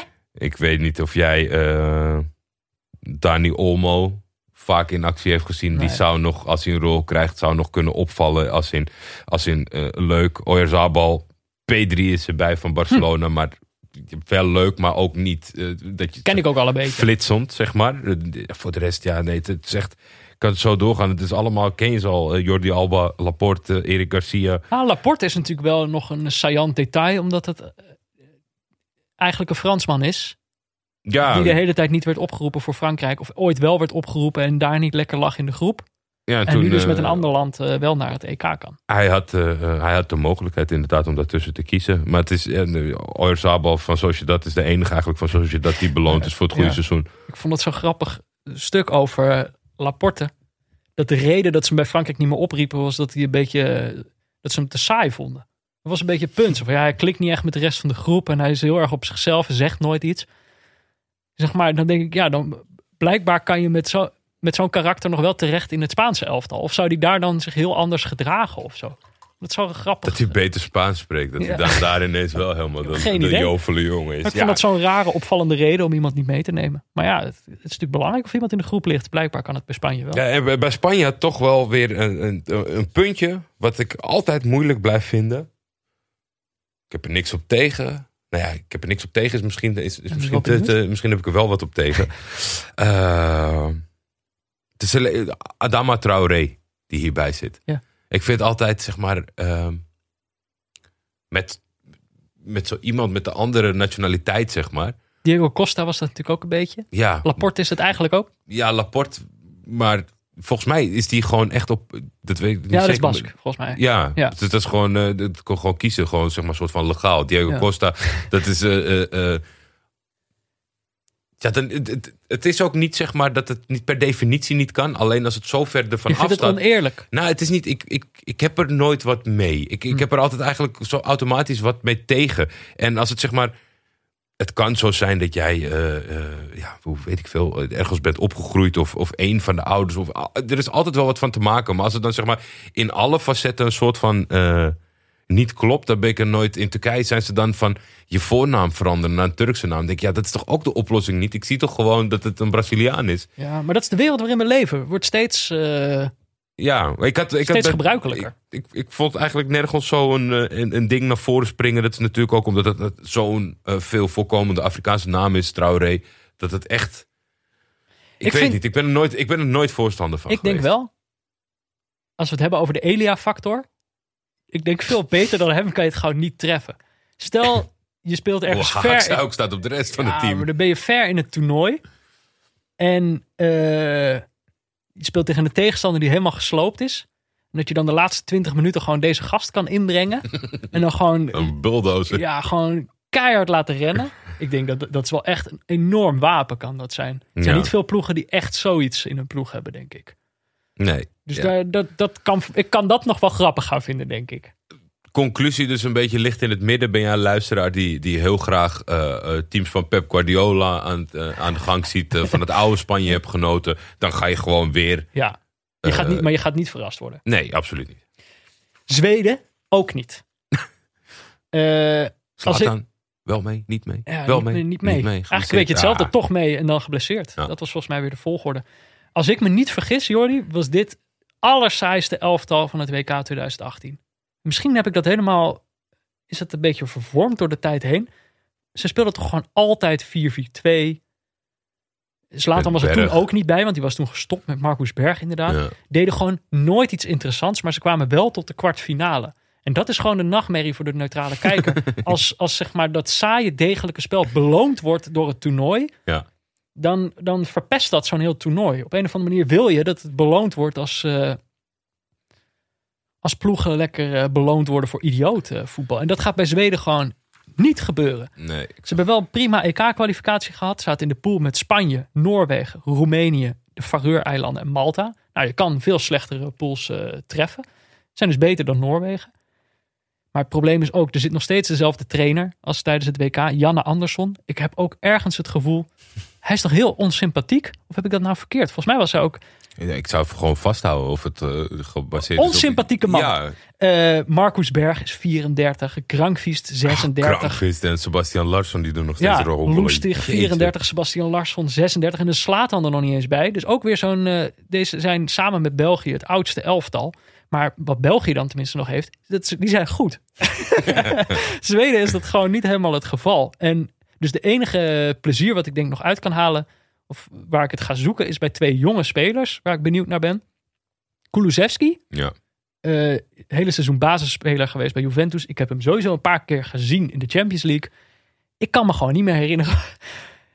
wat voor soort speler dat is. Dus daar ga ik gewoon weer met interesse naar kijken. En natuurlijk Isak. Ja, de giraf. De giraf. Oud Willem II. Nu natuurlijk bij Sociedad. Dit seizoen goed gespeeld. 17 goals in 34 wedstrijden. In de Spaanse competitie. Ja, het is een beetje aan die twee. Kijk, bij de afwezigheid van Zlatan moet hij ook de doelpunten gaan maken. En ik denk, nou, als deze twee jonge jongens het leuk kunnen maken, dan kan het zomaar de andere kant op slaan. Uiteindelijk kan zo'n elftal kunnen een paar spelers het verschil maken. Dit is eigenlijk het omgekeerde van Zwitserland. Die waren leuk 3 jaar geleden, dus het kan alleen maar tegenvallen. Zweden was 3 jaar geleden verschrikkelijk, dus het kan nu alleen maar meevallen. Dat is in ieder geval een opening tot eerder stel voor de Zweden bij ons. Polen heeft Paulo Sousa aan het roer. Mm-hmm. Wist ik niet, to be honest. 4e keer dat ze erbij zijn. En ja, ik wil eigenlijk toch wel een soort van de credits geven van wie Polen op de kaart heeft gezet. Dat is Leo Beenhakker natuurlijk. Want met Don Leo zijn ze ooit voor het eerst erbij gekomen. En sindsdien zijn ze een beetje de norm geworden. En nu wordt er al snel gewezen natuurlijk naar Robert Lewandowski. Maar aardige spits. Hoe goed je ook bent, je kan zo'n nationaal elftal niet in je eentje dragen. Het is een talentvol team. Nou ja, met voorop Lewandowski, wat heel erg fijn is natuurlijk in zo'n toernooivorm waar iedereen op zoek is naar doelpunten. Dat je iemand hebt die dat voor zijn hobby doet. Ja. Die Gerd Müller uit de boeken heeft geschoten dit jaar met 41 doelpunten. Waarvan hij er nog volgens mij 4 of 5 competitiewedstrijden zelfs heeft gemist voor Bayern München. Ja. Met allerlei idiote records. Ja, deze speler is misschien wel het beste in vorm van iedereen op dit toernooi. Ja, maar het mooie vind ik, dat zie je alleen bij de hele goede, zeg maar. Dat je iemand kan in vorm zijn dat je denkt, die zit er lekker in, zeg maar. Maar ik ken hem niet bijna in een andere vorm. Ja, de ene keer maakt hij er 30 en dan maakt hij er 50. Daar kan het een beetje tussen pendelen. Ja, en dan is Milik, die toch zichzelf heeft hervonden in Marseille, daar nog eens naast. Dan hebben ze wat talentvolle jongens. En ik ben zelf, ik dacht dat daar meer in zat. Carol Linetti. Die zat bij Sampdoria, maakte die ooit indruk. Die zit nu bij Torino. Zielinski van Napoli. Hartstikke leuke voetballer. Achterin, Kamil Glik moet het nog steeds allemaal een beetje bij elkaar houden. Die ging ooit in een stijgende lijn veroverde de Europese teams. Maar nu toch wat zijn een beetje topzwaar. Ouder. Ja. Hele goede aanvallers. En hoe verder je terug gaat, hoe minder het wordt. In de achterste linie wordt het wel... Szczęsny wel in de goal, toch? Of niet? Ja, Szczęsny op goal. En Skorupski van Bologna is erbij. En Fabianski van West Ham natuurlijk is er nog steeds bij. Ja. Maar het is wel een ploeg, zeg maar, met veel teams waarvan je nog wel redelijk verrast kan zijn, zeg maar, van hoe goed en hoe leuk zijn deze spelers. We hebben Piastklevice in de spits. We hebben iemand van Chicago in Amerika. En dan hebben we Lokomotief er nog tussen zitten. Hellas Verona, Pogon. Het is echt een mengelmoes van over de hele wereld. Dus je kan nog wel wat spelers gaan ontdekken, wat leuk is. En naar Lewandowski kijken is altijd indrukwekkend. Zeker met die goede gasten achter hem. En Matthijs Kliek, die natuurlijk in Nederland heeft gevoetbald, heeft een belangrijke rol, de man van Leeds. Ik ben benieuwd. Dan rest er nog maar 1 ploeg. En dat is Slowakije. Het is ook een ploeg die via de play-offs deze pool heeft bereikt. Ja. Je zat in de kwalificatiepool met Wales, Kroatië, Hongarije en Azerbeidzjan. En in de play-offs wonnen ze van Ierland en Noord-Ierland. Ook 1 keertje met penalties van Ierland. Bijna een oorlogsverklaring. Ja. Gewoon allebei. Vijanden van allebei. Pakken jullie ook hoor. Is er nog een Zuid-Ierland? Ja, dit was natuurlijk heel lang gewoon het elftal van Marek Hamšík. Zit nog steeds bij de selectie. Ik wou zeggen. Ja, de era is nog niet helemaal voorbij, maar eigenlijk ook wel. Zijn tijdperk is wel afgelopen. Speelt inmiddels natuurlijk bij Göteborg. Is in de lente nog geblesseerd geweest. Dus hij gaat dit elftal niet meer echt dragen, vermoed ik. En dat betekent dat de grote ster van dit elftal nu Skriniar is. Kampioen geworden met Inter. Maar ik denk dat het toch altijd een beetje irritant is. Je kan beter hebben dat je spits de allerbeste, dat je ster in de spits staat of op het middenveld. Mm. De verdediging is gewoon een beetje, is gewoon jammer. Ja, daar maakt het minder verschil. Je kan tegenhouden, maar... Ja, maar ook dat niet. Want dat kan je niet in je eentje. In je eentje doelpunten maken is makkelijker dan in je eentje doelpunten tegenhouden.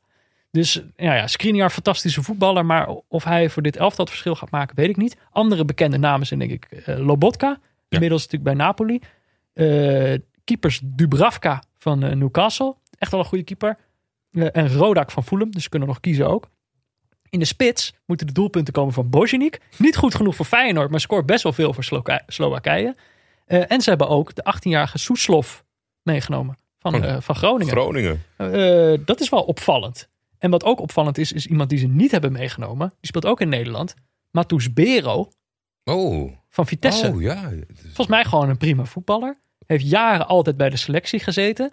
Speelde nog in de basis in een van de oefenwedstrijden. En is daarna gewoon afgevallen. En dat was een verrassing voor hemzelf. Daar moet wat gebeurd zijn. Ja, Peter, maar hij wist dat onderzoeken. Hij wist zelf niet precies wat er dan gebeurd was.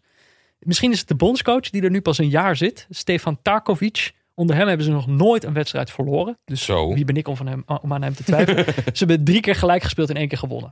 Dus ze hebben ook maar 1 keer gewonnen onder hem. Ik vond het leuk om te zien dat Hubojan er nog bij zat. Ik heb het idee dat ik die bij... Wie is dat? Thomas Hubojan, de centrale verdediger. Die is volgens mij hartstikke oud inmiddels. En die keek echt al... Voor mijn gevoel, het is een beetje zoals als Pandev en zo. Weet je? Van die gasten die maar niet stoppen. Dat vind ik wel leuk. Dat juist dat soort gasten, ondanks het uitstel van een jaar... toch nog gehaald hebben. Het gehaald hebben, ja. Zo heb ik er nog niet over nagedacht. Toch bij Pandev had het zomaar gekund dat hij precies gestopt was. Misschien is hij wel een jaar doorgegaan omdat hij dit nog wilde. Hoe leuk zou jij het vinden als Spanje in deze groep verrast wordt door deze landen? Ja. Ik hoop dan door Polen. Polen vind ik dan denk ik nog het leukste. Maar ik zie het somber in. Slowakije heeft in de oefenwedstrijden, in uitzwaaiwedstrijden, hebben ze met 0-0 gelijk gespeeld tegen Oostenrijk. Mm-hmm. En daarvoor 1-1 tegen Bulgarije. Dus het is gewoon niet... Die gaan niet naar het toernooi toe vanaf van Spanje. Die pakken we ook nog wel even of zo. Dus ik weet niet. Ik zie het gewoon somber in. De kaarten zijn heel bijzonder goed geschud voor Spanje, denk ik, in deze pool. Ik denk als iemand het kan, is het Zweden. En die vind ik dan weer niet zo leuk. Ik denk dat als dit morgen uitkomt, ook in Zweden, in het thuisland van Spotify... dat Zweden iets wil gaan laten, iets wil bewijzen Ik hoop het. En dan komen we van de zwakste pool misschien wel. Nee, dat is denk ik die met Nederland erin. Gaan we nu naar de sterkste pool. Pool des doods. Oh, dit is wel nog echt de pool des doods. Dit is echt de pool des doods. Groep F. Ja. Hongarije, Portugal, Frankrijk, met Hongarije beginnen, Duitsland. Moeten we met Hongarije beginnen? Nee, ik was net als laatste met Slowakije. Dus begin jij maar. Ja, je mag kiezen Frankrijk of Duitsland. Frankrijk. Ik denk veel nieuwe namen voor kijkers. Ja, maar dit is gewoon... toen jij het aan het begin had, er is maar 1 topfavoriet. Dat zijn zij, toch? Ja, dat is ook. Ik denk ook dat elke uitkomst... wat niet een overwinning is, teleurstellend zal ontvangen worden. Ja, als zij geen kampioen worden, stellen ze teleur. Ja, en dan denk ik toch...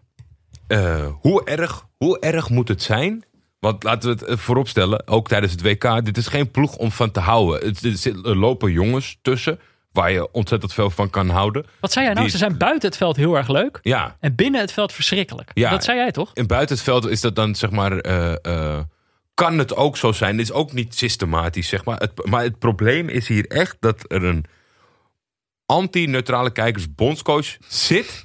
die succesvol is. Ja. En dat is gewoon wel echt een ramp. Want als ik heel eerlijk ben, Peter, dan is dit... Als ik die ploeg zou oplepel, dan is het niet eens dat ze niet te pakken zijn. En dat zou nog veel erger kunnen zijn. Terwijl met deze selectie zijn ze de topfavoriet. En toch zie je her en der wel ruimte bij die jongens. Dat je denkt van, nou ja, dit is ook weer niet zo goed. En dat komt eigenlijk door de keuzes die hij maakt met selecteren, zeg maar, vind ik. Hugo Lloris is bijvoorbeeld, vind ik een goed voorbeeld... Die is zijn aanvoerder. En dat is natuurlijk altijd ingewikkeld. Pak je niet zomaar af. Je weet, bij voetbalmanager moet je ook altijd even overleggen. Want anders dan trapt hij de kleedkamer in elkaar. Maar ja. Mike Maignan. Heeft een uitstekend seizoen. Die had je moeten hebben. Is fris. Edouard Mendy. Champions League winnaar. Ja, ik blijf toch altijd... Weet je, de andere keeper is Steve Mandanda. En dan kan je zeggen, goede keeper. En, weet je, en met de WK neem je een oudje mee. Maar je hebt die anderen, die zijn ook al volwassen, zeg maar. Ja. Dus had dan Mendy inderdaad beloond. Maar het is echt zo'n bondscoach van vriendschap en band en dat soort dingen. En ik vind dat hij het keurig... En sterrenbeelden, toch? Nee, dat is niet deze. Dat is Raymond Dominic. Dan was Frankrijk ook met deze selectie niet topfavoriet. Ik zie gewoon weinig... Nou, hij heeft er gewoon 1 troef uitgehaald. Toen dat nieuws binnenkwam, dacht ik, ja, hallo. Dat is ook niet nog eerlijk. Oneerlijker. Ja, dat ze Benzema er weer bij hebben gehaald. Ja, wel. Gewoon de beste spits van, nou ja, na Lewandowski misschien.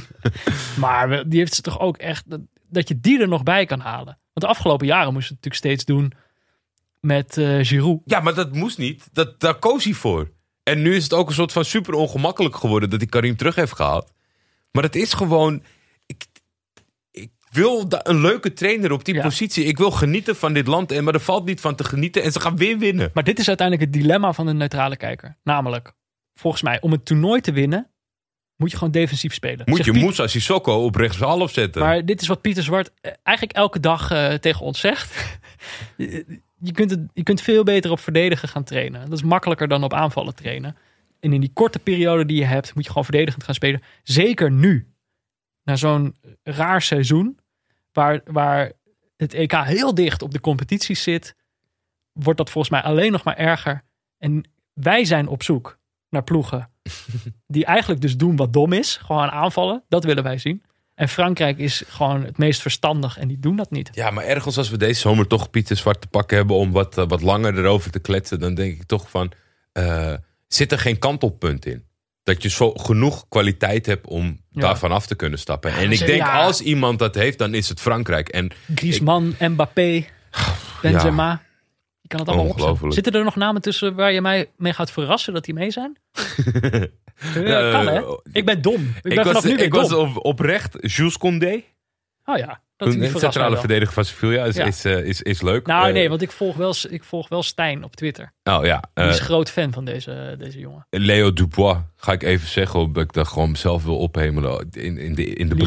In de beginjaren van FC Buitenland zat daar een Turkse jongen voor een camera die zei... Leo Dubois, die is goed van Nantes. Nou, toen is hij naar Lyon gegaan en nu zit hij er toch bij. Oh, geweldig. En wat ik dan merk, is dat ik zo'n vooringenomen mening heb over Deschamps. Toen dacht ik, oh wat leuk, hij heeft Marcus Thuram meegenomen van Borussia Mönchengladbach. Mm-hmm. Om dat een goed seizoen te belonen. Maar toen dacht ik, ja, kids vader zal wat daarmee te maken hebben. Ik word zo negatief van deze man. Ja. Met zijn gefixte tanden. Ja. Ga door met... laten we... Zullen we eindigen met Hongarije? Ja, precies. Dus dat ik nu Portugal doe. Houd de topper voor het laatst. Ja, precies. Portugal... Die zitten gewoon in mijn hoofd als perfecte eindtoernooiland. En is dat terecht, dacht ik toen. Even opzoeken. Ja, eigenlijk wel. Sinds ik ben geboren kwalificeren ze zich altijd. En sindsdien kwartfinale, halve finale, tweede. Dus de verloren finale. Kwartfinale, halve finale. En ze zijn natuurlijk sinds 5 jaar geleden regerend kampioen. Ja. Dat was echt een bizar team. Eder maakte toen toch die goal. Ja. Ik weet niet of hij überhaupt nog speelt. Met dezelfde coach, toch? Maar gewoon...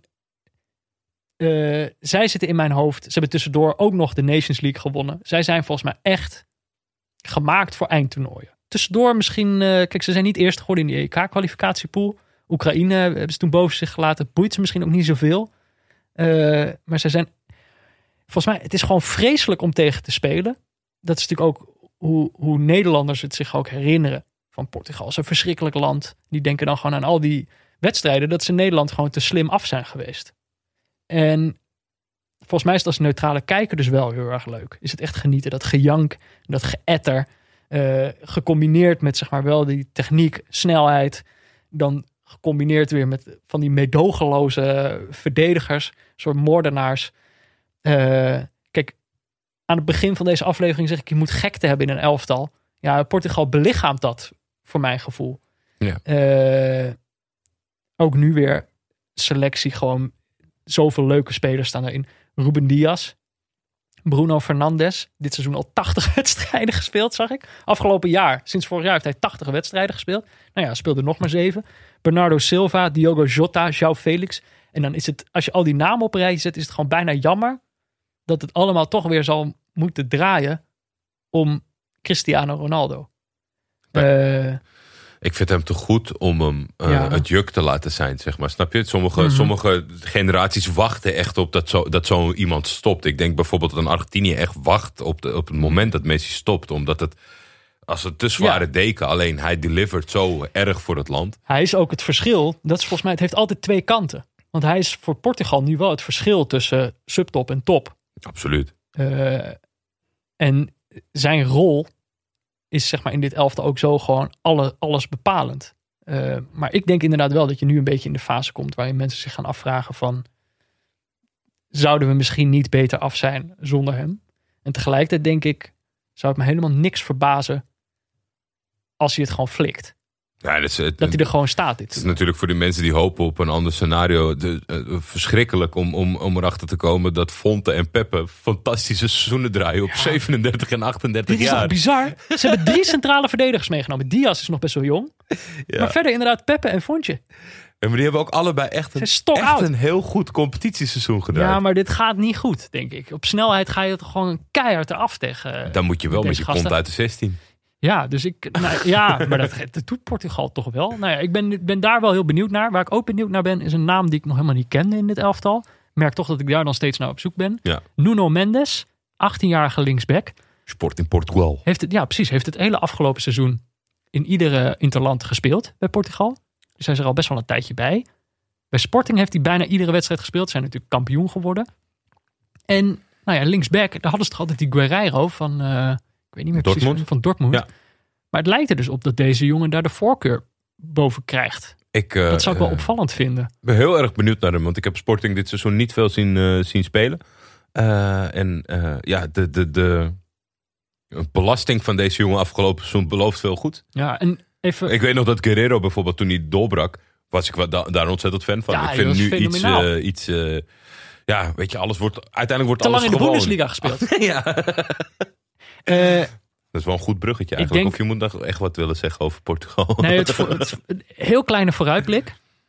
Het linken aan deze pool is dat je 3 topploegen erin hebt zitten. En dat er eentje alles gaat verliezen. Nou, dat kan dus zomaar. Of dat je...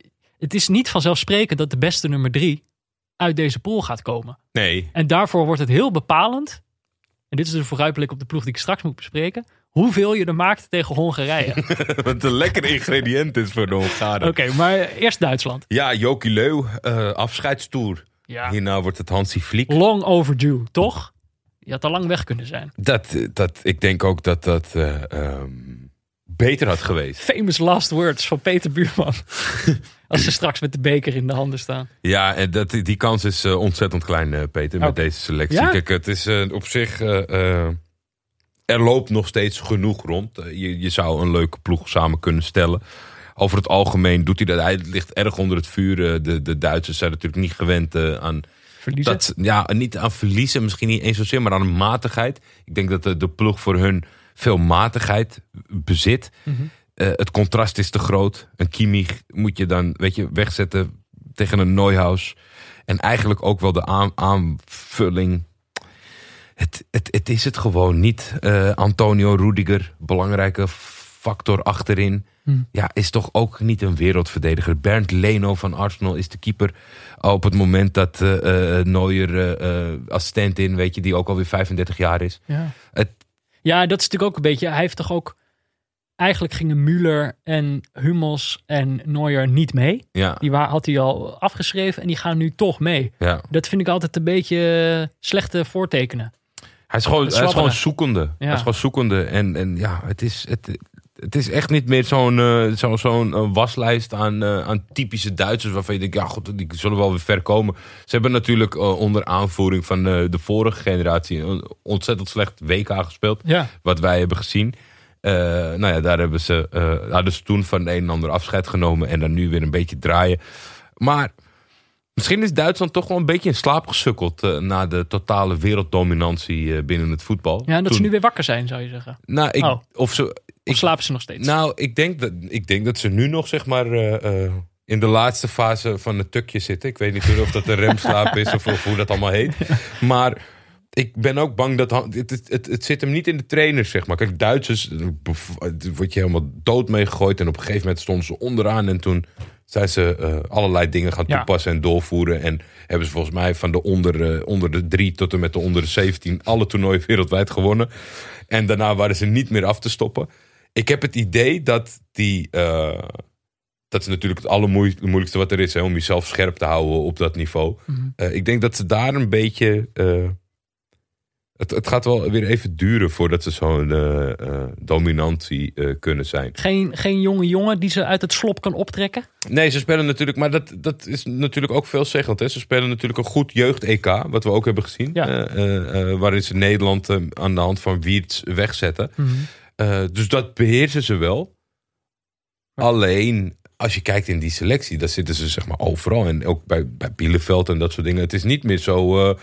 het zit niet meer bij de topclubs. Maar dat ik bedoel, in deze selectie zit daar gewoon geen jongen waar jij naar uitkijkt? Nou ja, ik ken ze allemaal. Oh. Ik ken ze allemaal. Kai Havertz heeft natuurlijk een soort van zichzelf weten te herpakken. Ja. Dat kan wat zijn. Dat zou grappig zijn als Timo Werner voor Duitsland ineens wel goed gaat spelen. Er zit veel narratief in. Ja, want die heeft natuurlijk ontzettend veel gezeik gehad in zijn afwerking. Terecht bij Chelsea. Als je de spits van Chelsea bent, moet je ook die kansen die hij allemaal mist, moet je maken. Ja. Musiala misschien. Oh ja. Om nog om wat beter te leren kennen. Of kan ik niet verwachten bij deze bondscoach dat hij een grote rol gaat krijgen. Nee. Oké. Dan zijn we toe aan de allerlaatste ploeg. We hebben het leukste tot de laatste bewaard. Hongarije. Ja, een beetje. Dit is ook eigenlijk de raarste ploeg op dit hele toernooi, denk ik. Ze zijn namelijk vierde geworden in hun kwalificatiepool. Met Wales, Kroatië, Slowakije en Azerbeidzjan. Vierde. Dus het is gewoon één na laatste. Alleen Azerbeidzjan staat onder hun. Ze hebben 1 keer gewonnen van Wales. En dat was halverwege 2019. En ze hebben 1 keer gewonnen van Kroatië. Dat was begin 2019. En dus 2 keer van Azerbeidzjan. En that's it in de kwalificatie. Maar omdat zij een van de thuislanden waren tijdens de loting. Volgens mij worden er nog steeds wedstrijden gespeeld in Budapest.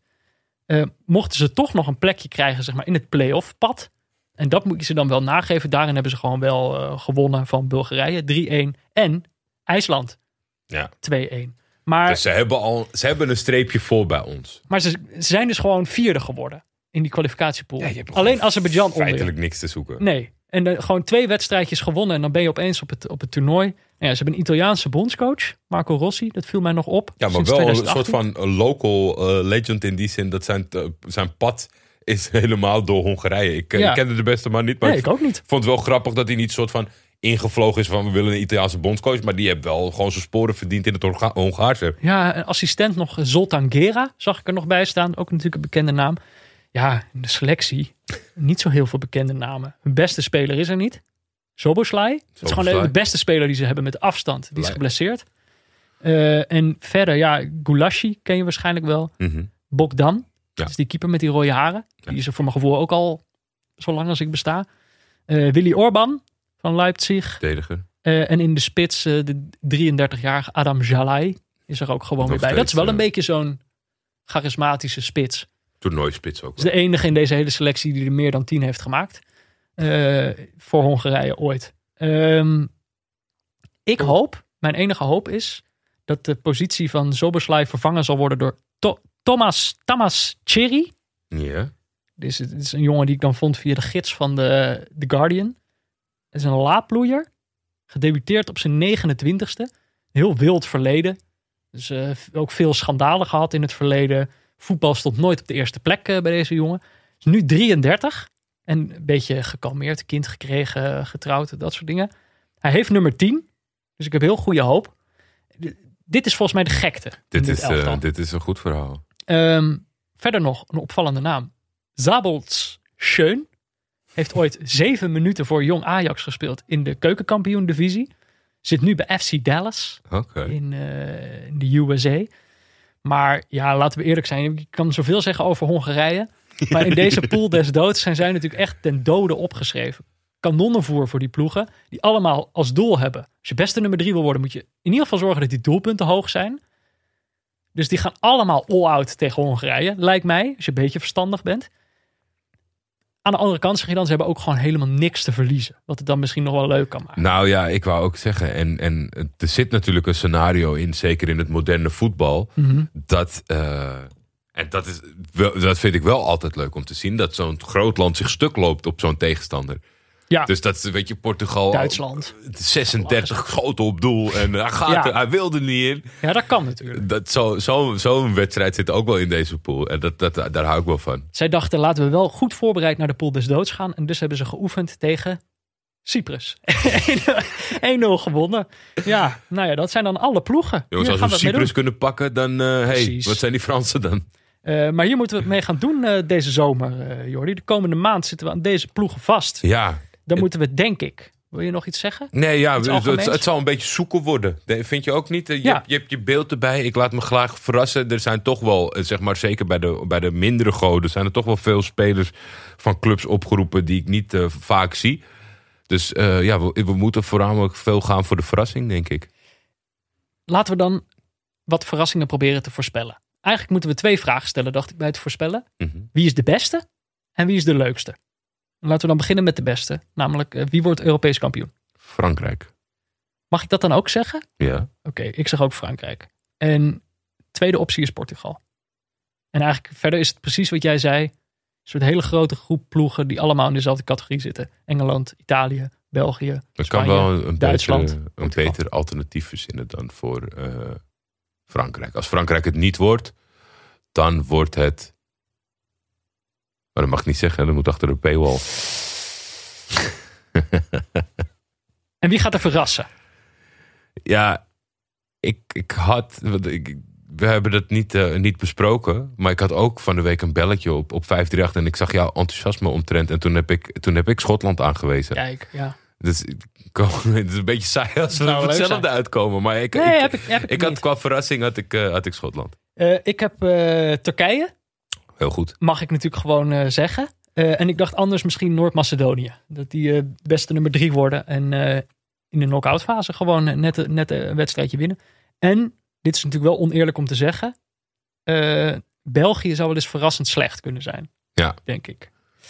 Okay. Ik heb dat voor Duitsland. Dan de vraag, wie is de leukste? Welke is, denk ik, eerst misschien wat spelers. Waar we naar kunnen wijzen. Spelers die ons gaan vermaken. En dan daarna ons favoriete neutrale kijkersland kiezen. Dus welke spelers gaan jou vermaken, denk je? Ik heb er 3 opgeschreven. 3 stuks heb je erop geschreven. Nou, brand maar los. Dan kijk ik even. Oké, deze ken je misschien niet. Nee. Ik wil hem toch even uitlichten. Cristiano Ronaldo. Ik denk dat is gewoon een goede speler om even stil te staan bij de vergankelijkheid van het leven. Dit is misschien wel zijn laatste eindtoernooi. Alhoewel 36. Misschien haalt hij ook Qatar nog wel. Maar...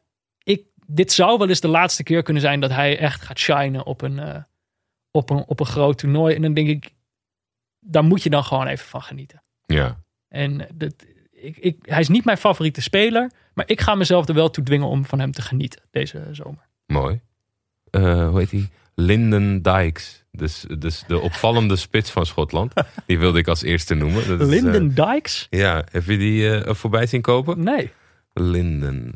Che Adams hadden ze wel. Ja, Che Adams, dat is de doelpuntenman. Maar Lyndon Dykes is een beetje het gekke alternatief. Mm-hmm. Zijn carrière is Mudgiraba, Merrimack, Queen of the South, Redlands United, Gold Coast City, Surfers Paradise Apollo, Queen of the South, Livingston. Ja, door Livingston verhuurd aan Queen of the South. Het klinkt top. En hij heeft nu zo'n 15 doelpunten gemaakt in een seizoentje bij Queen's Park Rangers. Dit is de Will Grigg van dit toernooi, zeg je eigenlijk. Lyndon heeft alles. De looks, het verhaal. Ik hoop... Kijk, Che zal de main aanvaller worden. Maar ik hoop op een mooie rol voor Lyndon Dykes. Oké. Ik heb verder nog Youri Tielemans. Ja. Ik noemde hem natuurlijk al eventjes bij België. Maar ik heb op een of andere manier... Kijk, ik heb een visioen waarin België afdruipt. En heel dat land zegt, wat moeten we met deze oude gasten? Ik heb ook een visioen waarbij Youri Tielemans het bejaarde België aan de hand neemt. En de speler van het toernooi wordt. Kan gewoon gebeuren. Ja, ik denk dat ik dan in het categorie oudje... Want ja, ik ben gewoon heel erg benieuwd naar Noord-Macedonië. Mm-hmm. Als we dan een beetje parallel aan Cristiano Ronaldo hangen. Goran Pandev. Ja, wat een carrière. Ja. De Champions League gewonnen. Zeker. En het is ook gewoon... Volgens mij 5 jaar geleden landde hij even in Istanbul. Kwam je bij Galatasaray spelen. En eigenlijk toen zat je te kijken. Denk je, hoezo voetbal jij nog? Je bent zo langzaam. Dat kan niet meer in deze tijd. En elke keer vindt hij zichzelf uit. En toen ook daar, toen ze hem op het zijspoor hadden beland. Toen mocht hij in de beker aan. En dan scoorde hij in die bekerwedstrijd 6 keer of zo. En dan stond hij aan te kijken van wat is nou het punt dat ik niet zo snel ben? Ja. En met die jonge jongens om me heen. Dat team zit vol... Verrassingen, potentiële verrassingen. Maar laten we het aan Goran Pandev hangen. Want Elif Elmas, die moet toch onder zijn vleugel. Niet andersom. Nee, precies. En dan heb ik als laatste nog Embolo. Bril Embolo. Dat zou gewoon het mooiste verhaal zijn. Als hij na zo'n jaar vol schandalen... eindelijk het talent echt kan bezegelen met een mooi toernooi. Ja, en ik heb al even gezegd... maar ik hoop toch echt dat we... Onni te zien krijgen. Onni Valakari van Finland. Mm-hmm. Het moet gebeuren. Hij heeft een goede periode gehad bij Tromsø in Noorwegen. Mm-hmm. En eigenlijk toen je dacht, de wereld ligt aan je voeten, Onni, toen besloot hij naar Pavos te gaan op Cyprus, waar hij wel de grote man is. Ja. Dat is natuurlijk het voordeel als je naar een kleiner land gaat, dat je opvalt. Maar ik ben benieuwd of we erachter gaan komen of Onni alleen goed is in Cyprus. Of dat Onni de real deal is. Ook op het grote podium kan. Ja, geboren te Motherwell in Schotland. Kijk. Om de cirkel rond te maken. Want daar voetbalde zijn vader waarschijnlijk toen hij geboren werd. Geweldig. Onni Valakari. Ik schrijf hem op. Dan dus nog de vraag. Wat wordt de neutrale kijkersploeg van dit toernooi? Ja. Ik zal het gewoon meteen maar zeggen, Jordi. Ik denk dat het Turkije wordt. Ik heb toch wel het idee dat je nu zo langzamerhand dat het een beetje... Het succes in de weg gaat staan dat jij alle pijlen op Turkije de hele tijd aan het... Ja, dan behoorlijk ook. Dit is niet jinxen meer. Dit is gewoon... Oké, maar dan zeg ik niet Turkije. Dan zeg ik Schotland, hebben we al genoemd. Ja. En ik denk dus ook, en dit is echt een uitdaging voor de Nederlandse neutrale kijkers, Portugal. Stap nou eens over je schaduw heen. Oeh. Daag jezelf nou eens uit en probeer nou eens echt te houden van deze ploeg. Ik ga... Denk ik. Ik kreeg ineens, niet eens toen ik het opschreef, maar toen we het er net over hadden, kreeg ik toch wel een soort van goed gevoel bij Polen. Polen kan wel eens attractief uitpakken. Als dat een beetje, als ze er achterin een beetje dicht kunnen houden. Ja, of als je er eentje meer scoort dan de tegenstander. Ja. Kan natuurlijk gewoon ook. Gewoon Lewandowski, dat je helemaal gek wordt. Dat de tegenstander al drie keer in Spanje 3-0 en weer Lewandowski 4-3. Nee, ja, Polen dan maar. Polen dan maar. Vind ik ook een leuke. Dan hebben wij onze voorspellingen gedaan. Jullie als luisteraars hebben nu al de hele tijd naar ons zitten luisteren. Denken waarschijnlijk, nee, jullie vergeten die ploeg. Jullie hadden deze moeten noemen. Laat vooral ook weten waar we volgens jullie beter op moeten letten tijdens dit toernooi. We hebben een hoop dingen gezegd. Waarschijnlijk een hoop fout gemaakt, maar doe ook vooral je eigen voorspellingen via de hashtag neutrale kijkers. En als we het daar dan toch over hebben, over voorspellen. Nieuwe hashtag. We hebben een nieuwe hashtag. Dat is heel catchy. Kijk, overal moet je al meedoen aan poeltjes. De poeltjes vliegen je om de oren. Ze schieten als paddenstoelen. Nou, ik had nu voor het eerst wel in tijden zoiets, Peter. Ik denk, want weet je, je hebt al, zeg maar, je hebt je werkgever. Dan heb je tegenwoordig je podcast die het gaat verzoeken. En dan gaat je moeder appen van, wil je die van mij van op mijn werk ook invullen, jongen? En weet je, je blijft er maar bij bezig. Ik vind het hartstikke leuk, maar de waarheid is gewoon, jullie gaan het invullen, jullie gaan het volgen. En je hebt dan 14 poeltjes. Je bent dan nog geneigd om in ieder geval die één in de gaten te houden waar je lekker gaat. De rest vergeet je. Ja. Dus het tijdperk van het poeltje is dood voor mij. Te veel. Ja, het is men wil te graag dat je meedoet overal en nergens. Vind je het wel leuk of heb jij er een systeem voor dat je het in een besloten groepje doet? Ja, dan was je waarschijnlijk toch niet hier terechtgekomen. Nee. Dus geen neutrale kijkerspoeltje. Nee, wij gaan ons richten op de randzaken. Past er toch iets beter bij ons, vonden we. Zeker. Dus we gaan het volgende doen. Iedere speeldag, kiezen wij een wedstrijd uit. Daarvoor moet je iets voorspellen. De hashtag is als volgt. Neutrale kijkers Sebon notenkraker. De wedstrijd is als volgt. Wij vragen jullie een voorspelling. Bijvoorbeeld, voor de eerste wedstrijd vragen we van jullie de voorspelling. Hoeveel verschillende muurliggers gaan we zien tijdens Turkije-Italië? En... wie zijn het? Dit moet je dus even naar ons tweeten. Met de hashtag neutrale kijkers Sebon notenkraker. Mocht je niet weten hoe je dat allemaal moet spellen. Ik zal de hashtag in de show notes zetten. Dan kan je hem kopiëren. Ja. Het is niet gelukt om op tijdig de website in de lucht te krijgen. Ik had een website willen starten waar mensen alleen de hashtag konden knippen en plakken. Ja, maar dan moet je het wel goed intypen om op die website te komen. Maar we doen dus zo. Elke aflevering hebben we een voorspelling. Als je hem goed hebt, dan win je een zakje noten van Sebon. De beste notenbar van Amsterdam. Niet naar keuze, naar onze keuze. Naar onze keuze, inderdaad. Ja. En die kan je dan lekker oppeuzelen tijdens de volgende wedstrijden. Wij nemen contact op met de winnaar. Onze ervaring leert dat dat andersom vaak ook wel gebeurt. Dat iemand dan gaat zeggen, hey, ik had dat ook goed. Als meerdere mensen hetzelfde antwoord hebben en het goed hebben, dan gaan we loten. En als niemand het goed heeft, dan gaan we ook geen noot uitdelen. Nee. Kom op. Zo doen we dat niet. Hoeveel verschillende muurliggers gaan we zien tijdens Turkije-Italië? En wie zijn het? Dus ja, weet je jongens, we kunnen wel allemaal... We hebben geen strikt spelregelboek en dat soort dingen. Maar jullie weten best wel dat jullie welke kant jullie op moeten met de antwoorden... om het zo leuk voor jullie en de anderen te maken. Ja. En je moet altijd gaan voor de originaliteitsprijs.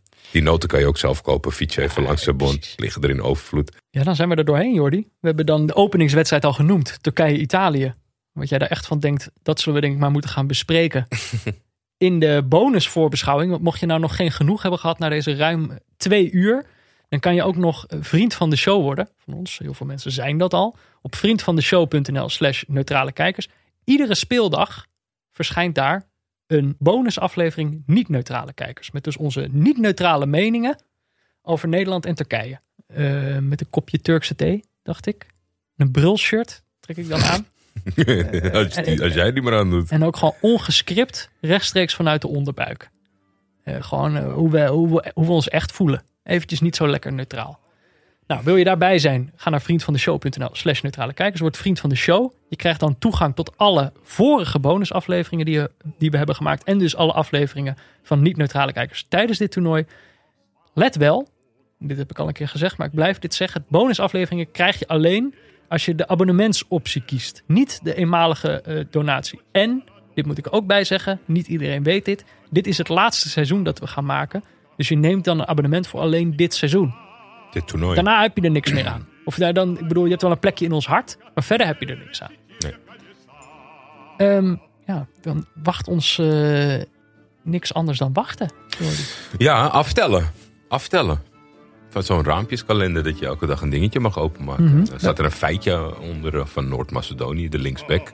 Dat die eigenlijk basketballer wil worden. Nou nee, handballer. Oké, dan ga ik aftitelen en dan gaan wij nog even niet neutraal door. Hè? Top. Neutrale Kijkers is mede mogelijk gemaakt door Dag en Nacht Media. De hoofdsponsor op de borst is Auto.nl. De muziek is Tachanka van Leon Lischner en Friends. Nog steeds, kunnen we geen afstand van doen. En een adaptatie daarvan natuurlijk van Studio Kloop. De artwork die je ziet is van Barry Pirovano. Wil je meepraten? Dat kan dus. Je kan ons volgen op Twitter via @buurtvader of @defef. Je kan ons mailen op neutralekijkers@gmail.com. Of je kan een berichtje sturen via vriendvandeshow.nl/neutralekijkers. Hey Jordi, dan zie ik jou vrijdag naar Turkije, Italië.